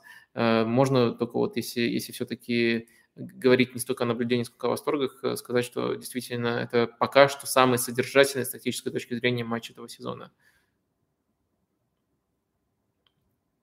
Степан задает достаточно подробные вопросы э, про Барселону, насколько я понимаю. Э, давайте сначала настроимся и зачитаем этот, этот длинный спич. В матче с Райо правым фулбеком вышел Арауха и он же с мячом образовывал тройку при владении. Очевидно, Хави не совсем рассчитывает на Деста, а Роберта, который так-то полузащитника, рассматривает исключительно как вариант подмены. В интервью после матча сам Хави сказал, что в дальнейшем не планирует справить, ставить справа Кунде. В связи с чем вопрос, кто бы, учитывая сорвавшийся трансфер Аспиликуэта, смог бы занять место справа в обороне? Рауха там явно не место. Уж очень бросается в глаза не лучшая игра с мячом и неспособность разбивать прессинг с помощью паса. Э, э, и дальше тут э, такое уточнение. Э, кого же видишь в этой гибридной роли? Ходят слухи про меня из Боруссии. Но, как по мне, он все-таки довольно странный выбор, учитывая возраст и отсутствие практики такой игры. А, я не согласен, я просто не согласен, что Арауха там не место. А, во-первых, а, тогда мы дойдем до того, что ну вот он не может разбивать э, вертикальным пасом э, э, первую волну прессинга соперника. Это правда, чаще не может, чем может, редко у него это получается на фоне других центральных защитников Барсы. Это его слабое место, при том, что обороняется он здорово. Тогда мы дойдем до того, что вообще ему не место в Барселоне. Если все-таки ему место в Барселоне, тогда это в данной конкретной системе, в системе, где Хави, допустим, как Артета в Арсенале, заведомо ищет э, такой гибрид центрального защитника и правого защитника. Вот в этой системе ему там место. То есть э, там не нужен э, Дани Алвис своих оптимальных лет сейчас, потому что ширину там создает Вингер, там Рафини, либо Дембеле. И защитник, который будет патрулировать всю бровку, он будет просто упираться в этого игрока, они будут друг другу мешать. Поэтому нужен кто-то более умеренный, умеренный для того, чтобы дать оборонительный баланс, и для того, чтобы не дублировать функциями того, кто закрывает эту бровку в атаке. Э, я считаю, что это абсолютно умышленный ход. Э, я думаю, что все-таки, если будет нужда в этом, Кунде может сыграть на этой позиции тоже. Но я думаю, что Рауха рассматривается тут как основной вариант не потому, что все так плохо, и Барселона, проводя свою очень амбициозную трансферную кампанию, просто забыла, что надо еще правозащитник купить, а потому что Хави именно в рамках этого варианта поверил в него как в, основной, в основного игрока. Я думаю, он также рассчитывает некоторые проблемы, которые были бы с игрой в пас у Рауха в качестве центрального защитника решить, потому что на самом деле а, Раух, да, он э, не очень хорошо пасует, но он вполне компетентно, скажем так, тащит мяч. То есть э, с его скоростью можно э, этим приемом иногда пользоваться. А, и на более фланговой позиции, в этой гибридной роли, мне кажется, это делать эм, это делать удобней. А, итого, мы разошлись тут э, по оценке Рауха, я немножко иначе его оцениваю в этой роли. Я считаю эту роль абсолютно умышленной, а не вынужденной, не маскировкой каких-то проблем. А, ну и что касается Минье, тут мы с вами сходимся. Эм, я тоже считаю, что мне был бы странным выбором, что это абсолютно другого типажа, намного более атакующий э, крайний защитник. И как раз таки пример игрока, который, скорее всего, либо ему придется очень сильно адаптироваться, либо, скорее всего, будет э, э слишком часто пересекаться траекториями с тем же Дембеле или Рафини, кто будет закрывать этот э, э, фланг. Спасибо вам за содержательный вопрос, действительно интересно, но не везде мы с вами согласны. А, дальше следующий вопрос буквально про вариант с Рафини и Дембеле. Я тут просто обращу внимание на то, что уже мы это обсуждали. А, двигаемся дальше поэтому. Почему бы не перевести на позицию правого защитника Фрэнки? Все качества есть, физика движения, игра под давлением с передачами. В этой роли он сможет сам двигать мяч. Ну, на самом деле, мне не кажется, что это прямо оптимальная позиция для раскрытия его качества. Да, он может сыграть там с мячом, но, во-первых, я думаю, есть... Э, ну, в Барселоне он себя полностью не раскрывает в любом случае, но поэтому, да, с мячом там может он сыграть. А вот э, без мяча, мне кажется, будет проблема, его будут э, вингеры вроде Винисиуса разрывать. Чего не скажешь, например, про того же Рауха, который, например, эту задачу уже несколько раз удачно решал. Будет ли сегодня про Баварию? Хотелось бы услышать про Мусиалу. А было, в самом начале было. Вот мы с вами на одной волне находимся. А Бавария супер. Бавария сейчас э, просто прекрасно. Бавария наслаждает, э, доставляет огромное наслаждение. Поэтому, поэтому да, было уже. Повторяться не будем. Даже ради Баварии. Как вам Арсенал на старте сезона? Какое ожидание на ближайшие матчи? Ну, Арсенала вполне комфортный календарь на старте сезона, а, поэтому можно пока набирать очки и так э, высокомерно оглядываться на эти ничтожные команды из ботом 18. Я сейчас делю АПЛ на топ-2, и Ботом 18. Две команды, которые уже ушли в отрыв, которые справедливо борются за чемпионство, Арсенал Манчестер Сити. Ну и там всякие лузеры. Я даже не смотрю, в каком порядке они располагаются. Там очень плотность высокая, плохо видно со второго места, понимаете ли. А, поэтому да, э, можно в ближайших турах э, этот ритм сохранять, даже я бы сказал, нужно, учитывая, что календарь благоприятный, например, в ближайшем туре нам играть с э, Борнутом. Борнут выглядит, на мой взгляд, неубедительно в стартовых матчах. Борнут не просто нужно, не, не просто можно, а нужно обыгрывать. Но это такой, такая фанатская эйфория, простите мне ее. А что касается объективной оценки, то мне нравится идея, мне нравятся многие элементы воплощения, мне нравится, как Арсенал действовал в обеих э, играх э, с точки зрения стартового плана. А, мне нравится, как быстро адаптируются новички. Вот много я повторил слово «мне нравится», но мне, конечно же, не, не понравился, очень сильно не понравился второй тайм э, против Кристал Пэлас. Или даже 60 минут против Кристал Пэлас, как Арсенал отреагировал. Я в этой реакции, в этом, ну, по сути, переходе на игру автобусом, на переходе на не совсем убедительный даже автобус, я увидел тут психологическую проблему. То есть я увидел не, не столько осознанное желание быть гибким, а сколько хотим играть, как начинали этот матч, но где-то побаиваемся, где-то не получается, и в итоге скатываемся вот в такое унылое зрелище. Пока лишь зрелище эм, более устоявшуюся фразу, наверное, прибережем для Манчестер Юнайтед. А, и мне кажется, что вот это напрягает, особенно на фоне того, что некоторые такие вот психологические проблемы, я про психологию Арсенала говорил на прошлом стриме, можете посмотреть, там не буду сильно дублироваться. А, некоторые такие психологические проблемы в ключевые моменты прошлого сезона сыграли против Арсенала, это напрягает. Похоже, эта проблема еще все еще а, находится в клубе, это плохо но остальные моменты весьма себе, весьма позитивные. Еще, конечно, э, очень э, интригует посмотреть на Арсенал против э, больших соперников, но пока давайте собирать очки, они в таком плотном сезоне пригодятся. Эль Лого задает следующий вопрос. Не кажется ли вам, что фиксированные позиции вингеров у Барсы также ограничивают э, потенциал Альбы.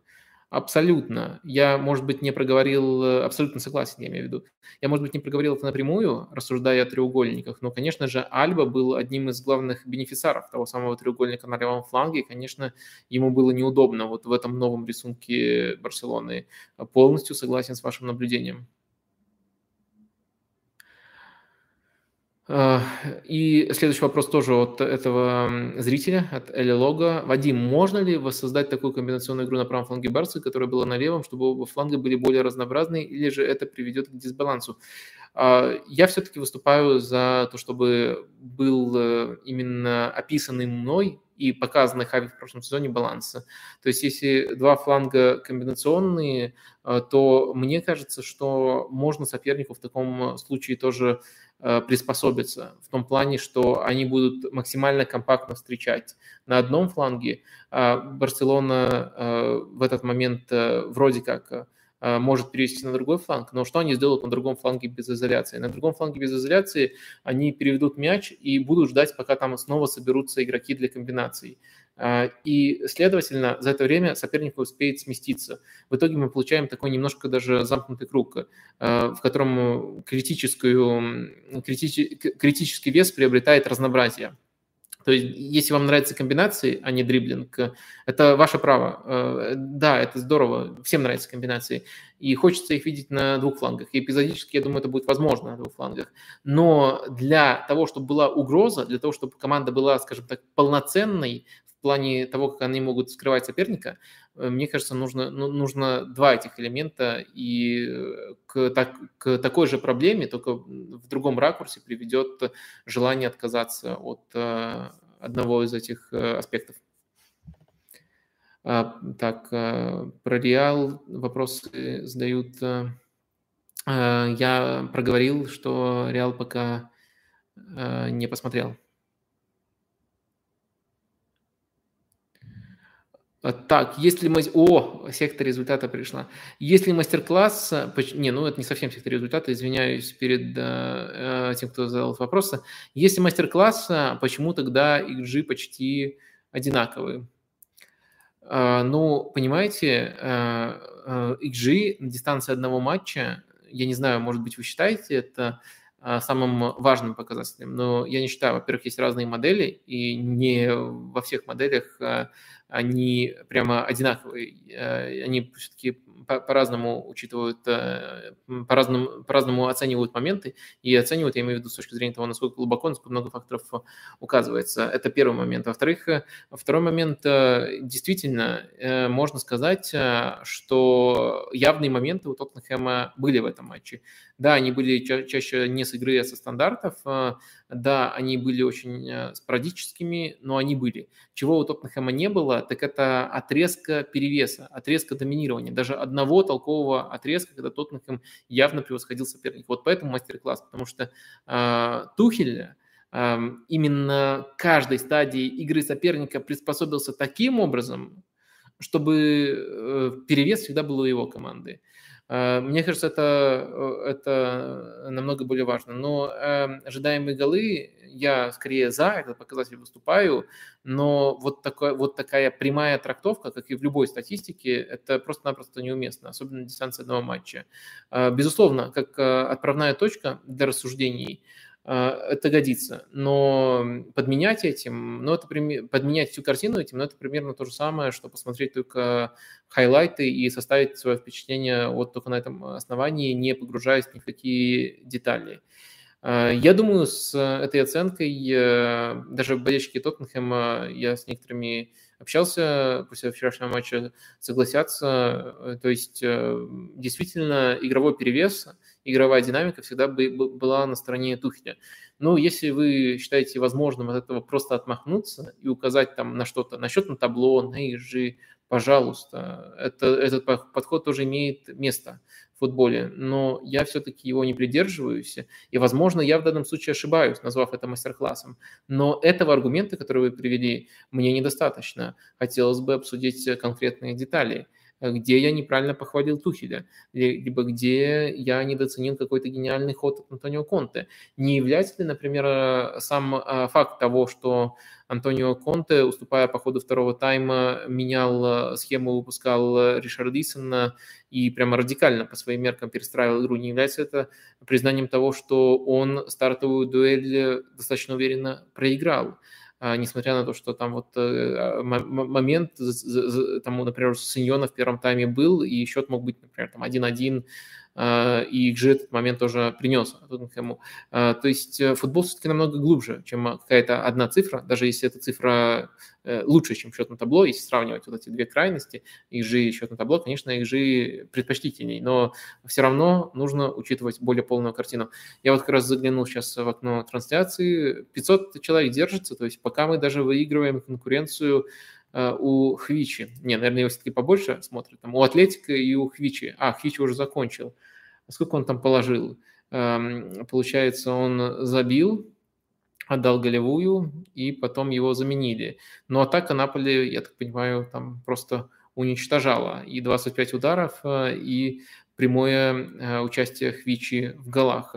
Э, это все очень сильно радует. Но вот с Атлетиком мы сейчас конкурируем и весьма удачно, по крайней мере, относительно своих привычных показателей. То есть не, не падает наша аудитория. Я просто очередной респект хотел вам выписать и напомнить вам, что можно жмякать на кнопку лайка, это все помогает, это все мотивирует Э, все-таки делать стримы в понедельник более обязательными, находить каким-то образом время.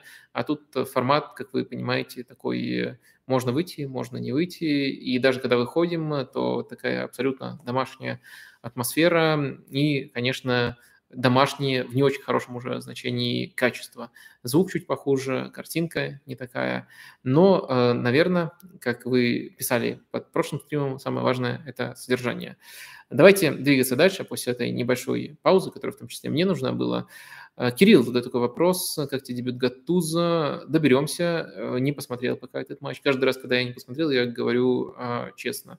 Но я все это собираюсь. Все вопросы, все матчи, о которых вы спрашиваете, Милан, Реал, Валенсия, все это э, собираюсь эм, посмотреть. А, как вам решение Хай выпустить четырех нападающих в концовке? А, в концовке интересная схема у Барселоны была, просто там уже на самом деле слишком маленький отрезок был, чтобы как-то всерьез это рассматривать. Но а, фишка в том заключалась, что по сути, уже там э, остался только один центральный защитник, э, Эрик Гарсия, и к нему для розыгрышей э, опускался, ну, как правило, Фрэнки де Йонг, скрытым центральным защитником для продвижения мяча, и очень неплохо тянул мяч, и при этом в атаке действительно можно было разделить четырех нападающих. Мне понравилось, что это было не просто бросил всех и давай теперь просто на них э, загружать. Мне понравилось, что тут еще был оригинальный ход, как, э, ну, в принципе, это нормально от Барселоны, от Хави, как мяч собираются продвигать в такой конфигурации. А, но в то же время, понятное дело, что это абсолютно вынужденный вариант. Ты играешь дома, ты уже нанес там под 20 ударов, ни один из них не залетел, а Рая все еще не пропустил. Именно вот из-за из такого рисунка мы наблюдали этот вариант. Ничего, э, здорово, что он был более тонким, чем просто грузим вперед, но что-то долгосрочного в нем разглядеть э, не получится, увы. Владимир задает следующий вопрос. Скажи, как думаешь, можно ли по первому матчу Барса сказать о проблемах э, по выходу из-под прессинга? Хотя Барселона атаковала на половине рая и больше... На половине рая больше.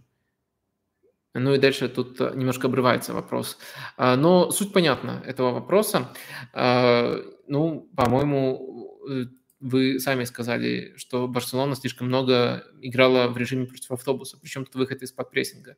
А, я не думаю, что в первой стадии была какая-то существенная проблема Барселоны. Проблема была на чужой третьей. На чужой третьей, где была сначала предсказуемость, потом уже более позитивные отрезки во втором тайме, но гол в итоге Барселона не забила, хотя, наверное, на один мяч как минимум все-таки Э, наиграла. То есть не все так страшно, и э, говорить, что дома там Раю какой-то обыграть не могут. Ну, во-первых, э, это правда, что не могут обыграть, не могут забить Рая уже, получается, третий, третий матч подряд в Ла Лиге, но все-таки это с точки зрения именно содержания игры, это будет перебором. Барселона проблемная команда, но не столько проблемная. Проблему я вижу в первую очередь э, в атаке. На самом деле в превью по Лиги я чуть подробнее об этом рассуждал. Э, многие, там, например, например из-за того, что Барселона доминантная команда ставит на владение, считают, что в атаке у Барселоны проблем практически нет. На самом деле все наоборот. Барселона из-за хорошего прессинга почти не допускала моментов э, при Хави, ну, по крайней мере, на фоне других команд. И это уже сильная сторона. А в атаке очень хватало искры, и очень немного сводилось к, к этой фланговой игре. На самом деле, помимо фланговых треугольников, помимо флангового треугольника и изоляций, можно сделать, э, можно по-другому еще создавать, э, создавать угрозу. И с этим у Барселоны, честно говоря, э, в целом проблемы. Мне кажется, в том числе это связано немножко с качеством полузащитников. Да, есть Педри, который не всегда играл в прошлом сезоне и который может давать эти качества, но в целом у Реала с этим намного лучше. А, поэтому все проблемы Барселоны, ну, основные проблемы Барселоны, самые яркие вопиющие проблемы Барселоны, они все-таки на чужой трети, а не в выходе из-под прессинга, на мой взгляд. Ну, с другой стороны, чтобы немножко э, и ваш ракурс раскрыть, э, важно сказать, что Рай просто плохо проверял э, то, как у Барселоны с выходом из-под прессинга. Они вполне осознанно садились в очень низкий блок, в лучшем случае в средний, и не особенно прессинговали. Так, следующий вопрос. У болельщиков Арсенала есть искать игроков, играющих, есть привычка искать игроков, играющих плохо. В прошлом матче досталось Эдгару, сейчас критикует э, Сака. Что скажете по форме игроков на правом фланге? Э, ну, действительно, есть э, изменения в том, как Арсенал действует. Акцент сейчас больше на левый фланг э, в этих матчах, но ну, да, на остальное, ну, давайте не будем уходить в этот детский сад. -то.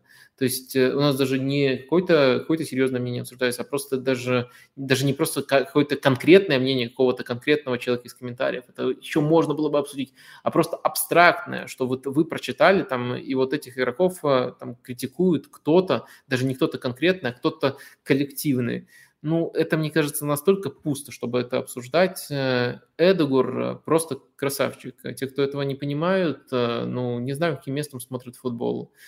Я могу сказать, что у этих футболистов, у Эдегора Исаки, эм, сейчас меньше вовлеченности, чем в пиковые отрезки прошлого матча. Но это как раз-таки признак более здорового, здорового распределения функций в арсенале, а не признак того, что они сейчас плохо играют.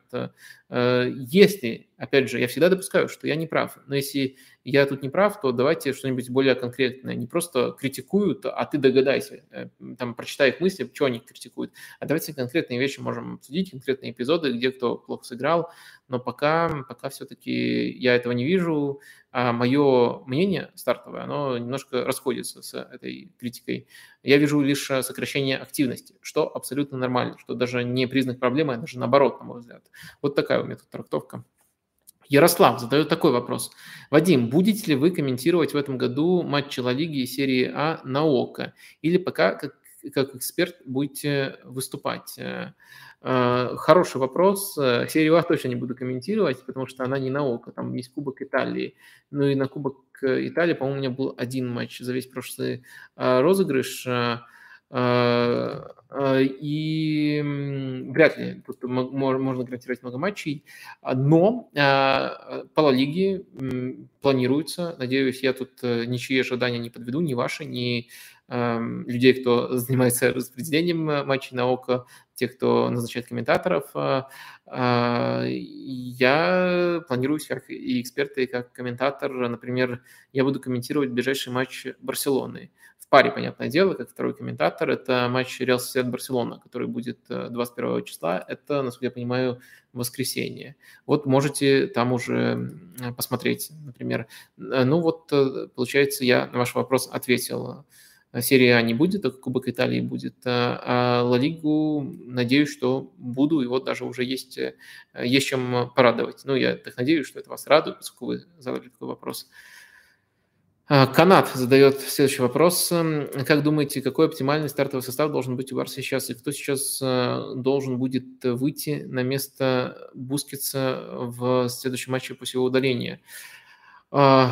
Позвольте мне нестандартное мнение по поводу того, кто должен выйти на место Бускетса после удаления. Э, мне кажется, на этом месте должен сыграть Серджи Роберто. Вот из всех, кто за долгие-долгие годы пробовался на позиции Бускетса, мне показался Серджи Роберто самым э, хорошо понимающим эту позицию. Э, такие эксперименты были нечастыми, но они проводились при Луисе Энрике. А, и вот э, я бы посмотрел снова на Серджи Роберто на этой позиции, потому что там, когда вот Фрэнки пытались использовать эту позицию, но это было совсем не то, совсем не то, именно в плане понимания роли, даже не в плане там технических э, способностей и умения пасовать. В плане понимания роли у Сержа Роберта это понимание есть.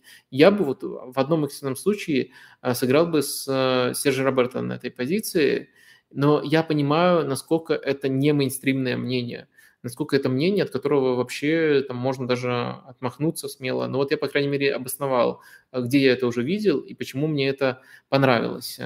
А, вот э, таким образом я бы рассудил. А что касается стартового состава Барселоны, ну что тут, э, а, базис, он может быть разным, может быть, э, ну я имею в виду сейчас защиту и полузащиту, он может быть примерно таким, как в первом матче. Понятное дело, там ждем еще Кунде, но в целом тут э, структурно мало что меняется. Структурно меняется Барселона из-за атаки. И в атаке, ну, полузащита тоже, понятное дело, там можно выпускать э, вместе с Бускетсом и Педри Гави, можно выпускать Фрэнки, все варианты хорошие, от соперника зависит. А вот в атаке мое главное предостережение – это не использовать Рафинию и Дембеле вместе. Я бы все-таки из них выбрал Дембеле на правый фланг. Ну, Левандовский, наверное, все-таки в центре атаки, хотя мне очень нравится связь, которая есть у Дембеле с Абамиянгом, и это тоже, мне кажется, нужно держать в уме. Ну и на левом фланге, наверное, я бы хотел видеть, э, надеюсь, он будет э, здоров, Ансуфати. В итоге вот такой примерный состав получается. Я думаю, слишком скучно проговорить каждую позицию, но я думаю, те, кто внимательно следит за Барселоной, понял э, примерно, на что я тут ориентируюсь. Я думаю, на ваш вопрос я в целом ответил. Роберт задает следующий вопрос. Если вы утверждаете, что Вингер, который дает ширину, будет мешать фулбеку, то почему Сака и Эдугар не мешают друг другу? Ведь по хитмэпам обитают примерно в одной зоне. А, ну, вы тут намешали просто, просто все-все в одну кучу. Ну, давайте теперь по порядку попытаемся распутать этот клубок. А, во-первых, Сака и Эдегор – это не а, пара Вингер и фулбэк. Эдегор – это игрок, который с позиции десятки смещается. Сака – это игрок, который стартует на позиции вингера. Вот из них только Сака вингер. А, у них примерно и похожий heatmap вовсе не означает, что они друг другу мешают. Не понимаю, почему вы сделали такой логический вывод. Они как раз-таки могут, оказываясь в разное время, в зонах, в, в, в которых они друг друга не дублируют, набирать касание и на выходе получить один и тот же heatmap. Я думаю, те, кто вдумчиво эту фразу переслушивают, поймут, о чем тут речь. То есть э, карта касаний у них будет примерно одинаковая, но эти касания достигнуты в разный момент, и ни в какой конкретный момент времени они друг другу не мешают. И в этом, в принципе, их взаимодействие заключается. А, при этом, э, при этом у них все-таки абсолютно э, разные Э, позиции. А, если э, мы говорим про нечто подобное, построение похожей связи э, между вингером и крайним защитником, то она тоже возможна. Да, крайний защитник идет, но тогда вингер в этом конкретном эпизоде должен уходить в центр. Если вингер, в данном случае вы, наверное, про Дембеле и Рауха говорите, если вингер в этом эпизоде уходит в центр, то у него уже абсолютно другой каче... набор качеств требуется. От него абсолютно другой набор качеств требуется. А, и, а, следовательно, он уже будет раскрываться по-другому, если вообще будет. В случае Дембеле, мне кажется, уже не совсем оптимальная для него ситуация получается. Ему удобнее мяч получать в ноги, получать э, в ширине и иметь э, как можно больше изоляций. А, то есть это возможно, но это будет просто не реализовывать полностью потенциал, э, и, следовательно, у Араухо тоже качество не, не, не для того, чтобы всю бровку закрывать. Это будет просто не, не реализовывать полностью потенциал этих э, игроков. Во-первых, что тут важно? Какой элемент точно есть у Сака и Эдегора? И тот, и другой может сыграть в каждой из этих зон, поэтому они взаимозаменяемы. Такой взаимозаменяемости у вашего условного примера между вингером и фулбеком уже не присутствует. Вот в этом как минимум отличие. Ну а про heatmap это вообще абсолютно лишний элемент в этом рассуждении. И то, что они оказываются примерно в одной зоне по хитмэпу, по тепловой карте, если вы просто начали называть это хитмэпом, и я подхватил по тепловой карте, если они оказываются примерно в одной зоне, это не, не означает, что они там находятся в одно и то же время. Вроде все логично, вроде все я, может быть, немножко в хаотичном порядке, но по полочкам тут э, разложил. Давайте двигаться дальше. Булат задает вопрос, э, по-вашему, за счет чего э, так разыгрался промис при Абаскале в условиях не самой лучшей для него новой схемы? А, мне на самом деле кажется, что как раз-таки эта схема нас э, максимально возвращает к тому промису, которого мы знаем. То есть Промис э, – это игрок, который э, любит получать мяч э, в ноги на левом фланге, смещаться в центр. И вот его недавний шедевральный гол – это как раз-таки именно такое фирменное смещение, и он спокойно его забивает даже вот в этой новой схеме. Давайте рассмотрим немножко роль Промиса у Баскаля. Как правило, Спартак располагается с ромбом и двумя поддающими. Вот так, сейчас э, давайте проверим, что вам все видно. Вот э, схема Спартака у нас такая. Э, ромпа и два нападающих. Промес, следовательно, действует на этой э, позиции. А так команда обороняется. И э, какой есть плюс для Промеса в этой схеме, помимо базовых? Э, то, что при обороне он располагается как нападающий, а объем работы на себя берет Зобнин в этой зоне особенно когда нужно обороняться. А, следовательно, диапазон работы, который нужно проделывать промессу, он меньше, чем, например, если бы он стартовал как вингер в 4-2-3-1, его старая позиция. А, и он более свежий в этой схеме. Вот это плюс, которого не было вообще раньше в других схемах. Почему эта схема может быть ему более благоприятна. При этом, если бы это была чистая 4-4-2 ромпа, и Промес играл просто как чисто нападающий, тогда бы у него не, рас, не раскрывались его любимые маневры. Смещение на э, левый фланг, и э, потом возвращение с мячом уже с этого левого фланга. Но у него есть такая свобода. Очень важно, что без мяча, по сути, облегчил задачу своей схемой, и э, спасибо Зобнину, который э, очень много работает. Абаскаль, подобрав правильных партнеров, особенно вот полузащитника, левого центрального полузащитника, облегчил задачу промесу этой схемой, а с мячом позволил ему действовать свободно и, по сути, получать мяч именно в тех зонах, которых он любит их получать, которых он получал бы их и при другой схеме. То есть, если а, резюмировать, а, а, действие Промеса без мяча и его свежесть в контратаках – это результат новой схемы Абаскаля, и тут можно там вот эту динамику между тренером и игроком хвалить. Действие Промеса в позиционных атаках – это просто его любимые маневры, просто, просто не ограничивает его в этом отношении Абаскали, поэтому это работает. То есть есть и сочетание старых сильных сторон Промеса, и вот э, элементы новой схемы. Ну и, конечно, нельзя не отметить, что он сейчас просто-напросто максимально в себе уверен. Это тоже, я думаю, тут ему помогает. А вот э, я вижу, что э, конкуренцию с Ливерпулем мы все-таки уже не выдерживаем. Меньше 500 человек нас смотрит, ну, надо тогда предельная активность, хотя Ливерпуль стартует только через 15 минут, надо предельная активность от тех, кто тут. Ставьте, пожалуйста, свои лайки, это очень мотивирует понедельник вечером а, находить время на то, чтобы с вами пообщаться.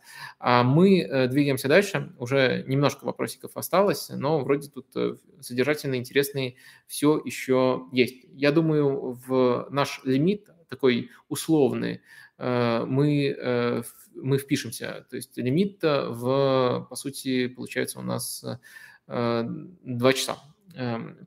У нас еще 13 минут. А, давайте а, тогда вернемся снова к вопросам. Виктор а, задает такой вопрос. Простите, если уже спрашивали. У меня вопрос. А был ли прямо хоть один голландский тренер, который раскрылся в АПЛ? Лично мне почему-то вспоминается только Мартин Йол. Не знаю почему. Ибо Вангал провал, Дебур вообще капец. Хидинг тренировал как временный, временный тренер полгода в Челси, по-моему. Хидинг два раза в Челси тренировал. И один раз, когда он пришел по ходу сезона, и там дотащил до того самого скандального полуфинала Лиги Чемпионов, и в чемпионате прибавил. Один раз был очень успешен. Э, и ничего хорошего, в общем, не вспоминается. Но мне в режиме импровизации тоже тяжело вспомнить, но я просто не очень вижу смысл перебирать, вспоминать, э, какой конкретно вывод из этого вы собираетесь сделать, даже если у вас э, все сойдется. Э, такой вывод, как будто даже те тренеры, которые вы называете, они похожи. Но это не так, они не похожи. Йол и Вангал – это разные тренеры. И провалиться тренер может э, с любым паспортом. Э, если мы говорим о принципах, то на того же Тенхага там Гвардиола влиял сильнее, чем Хидин или чем, позже упаси, Дебур. И в чем суть этой логической цепочки, даже если тезис подтвердится? Ну, конечно, можно всегда сказать, да, это забавно, что вот э, у голландцев так складывается. Я в режиме импровизации не буду искать, но просто, э, наверное, хотел, э, простите, если это вас задевает, немножко акцентировать внимание на том, что еще, даже если мы проведем такой эксперимент мысленный, немножко бессмысленный. Я, я, я не вижу, к чему тут мы придем, какой э, вывод из этого сможем сделать, какого типажа тренеры проваливаются. Голландский паспорт – это не типаж. Ваше впечатление от матча Баварии Вольфсбург. Вот так и написано Вольфсбург. Ну, конечно, раньше они были Вольфсбург, а сейчас стали Вольфсбург. Еще можно вот эту вот э, мерзкую латинскую Z написать, э, потому что команду тренирует Никакович. Да, скатилась, скатилась когда-то славная команда.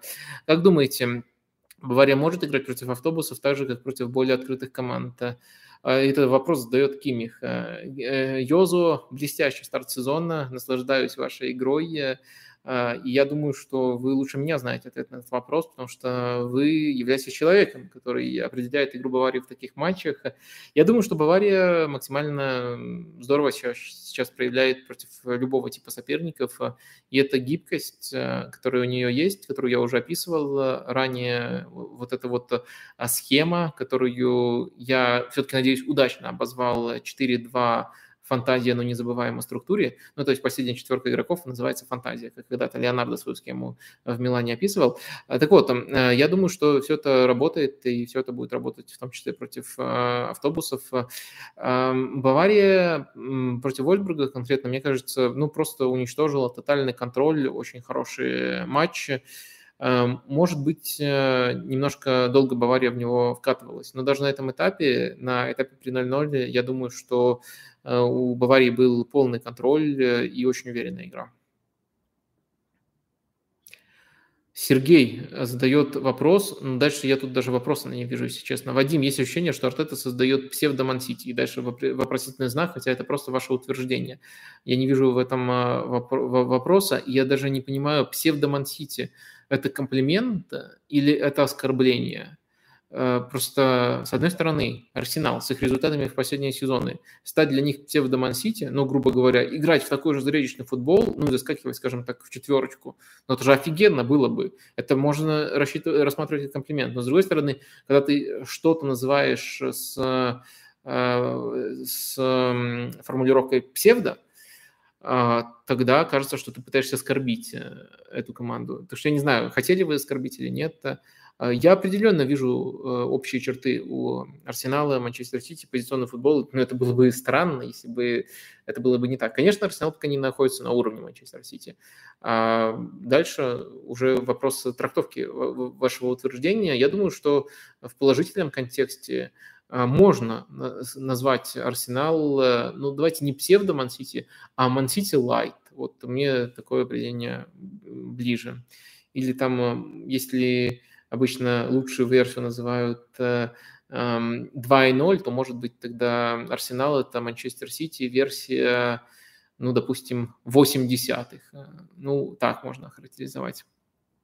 New Age задает вопрос, и кажется, это пока что последний вопрос, и мы вот э, даже чуть раньше сможем завершить, и вы сможете, там, не знаю, себе чайку налить перед матчем Ливерпуля против Фулхэма. Ой, против Фулхэма. Я второй раз посмотрел матч Ливерпуля против Фулхэма, но сегодня они играют с Кристал Пэлас.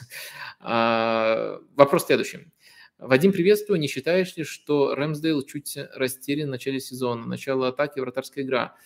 А, нестабилен, я бы сказал. Я считаю, что очень солидная пропорция вины Рамсдейла есть в автоголе Сальба в матче против Лестера. Такой гол, который вообще не вытекал из логики матча.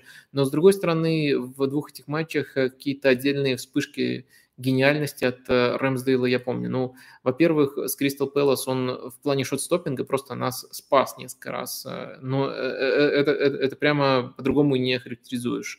Было бы 1-1, и игра могла бы пойти по любому сценарию. Так что там какие-то претензии к нему бессмысленны.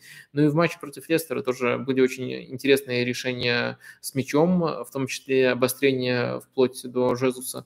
Так что нестабильность – это вообще элемент, который ему свойственен. И прошлый сезон был тоже у него ярким, но нестабильным, если взять совокупность всей дистанции, потому что осень была просто топовой во всех отношениях, а вся дистанция все-таки была нестабильной. А, так что вот в такой формулировке я бы немножко ее преобразовал, и в такой формулировке я бы, наверное, о нем рассуждал. А, что ж, а, я вас всех благодарю. Вроде как основные вопросы у нас закончились, может быть, вот прямо сейчас что-то еще прилетает. Я не провоцирую вас их прямо задавать, потому что, мне кажется, сегодня уже достаточно поговорили, обсудили Энтони Тейлора, да, обсудили. Э, единственное, только ссылку на петицию не, отправ... не, не расшарил я, которую фанаты Челси подписывают, но в целом я морально их а, поддерживаю в этом отношении. Помню, такая же петиция была про э, Майка Дина, но это не сработало. То есть это не работает, но так можно свои эмоции э, таким образом э, выхлестнуть э, и подписать что-нибудь против э, Энтони Тейлора. Ну, конечно, это ужас, конечно, это ужас для меня. Но, опять же, понимаете, что это Тоттенхэм, и я не вправе рассуждать о судействах в матче Тоттенхэма. Ну, еще конкретно про эпизод. Иван спрашивает, Э, был ли фол на Хаверце перед э, первым голом? Э, я думаю, что как раз-таки этот эпизод пограничный, и он прямо давно был, то есть в самом начале этой атаки. И в целом, в целом, я, насколько я понимаю, по правилам, если именно фол был в начале атаки, все равно надо отматывать до упора. Но в целом я видел очень много эпизодов, не только в этом матче, но это не, не является чем-то вопиющим. Там офсайд у Ришардисона, мне кажется, более явное нарушение в этом голе, поэтому он не должен был защита, засчитано быть. Но я думаю, что это нарушение – это из категории тех, которые в АПЛ периодически пропускают, и из категории тех, э, до которых не отматывают. То есть есть по букве правил, мне кажется, это неправильно, потому что отматывать все еще нужно до упора. Эм, там, там сделали пометку, что если а, попадание в руку в начале атаки, тогда вот именно в этом конкретном случае можно не отматывать до упора. Если игра там рукой э, не в самом конце, а в начале эпизода где-то было, вот в этом случае можно отматывать. В других эпизодах, когда обычно нарушение, нужно отматывать до упора по правилам, но не всегда э, букве правил следуют. Поэтому мне кажется, что тут, эм, тут была все-таки не очень вопиющая ситуация, хотя, наверное, если там все сопоставить, это тоже нарушение. Но в любом случае там был еще более весомый повод отменить этот гол. Я не понимаю, как он был э, засчитан, если честно. Э, пишут, что у Мараты дубль. Ну что, неплохо сегодня вечерок складывается у хороших ребят. Хвича, поздравляю его, блестяще дебютировал. Альвар Марата блестяще повторно дебютировал за Атлетико. Э, вернувшись в клуб. Э, в общем, хороший вечер, и вам тоже желаю хорошего вечера. Всем э, пока. Надеюсь, до следующего понедельника. Ну, точно еще в пятницу увидимся. Так что все, до свидания. Спасибо всем, кто заглянул.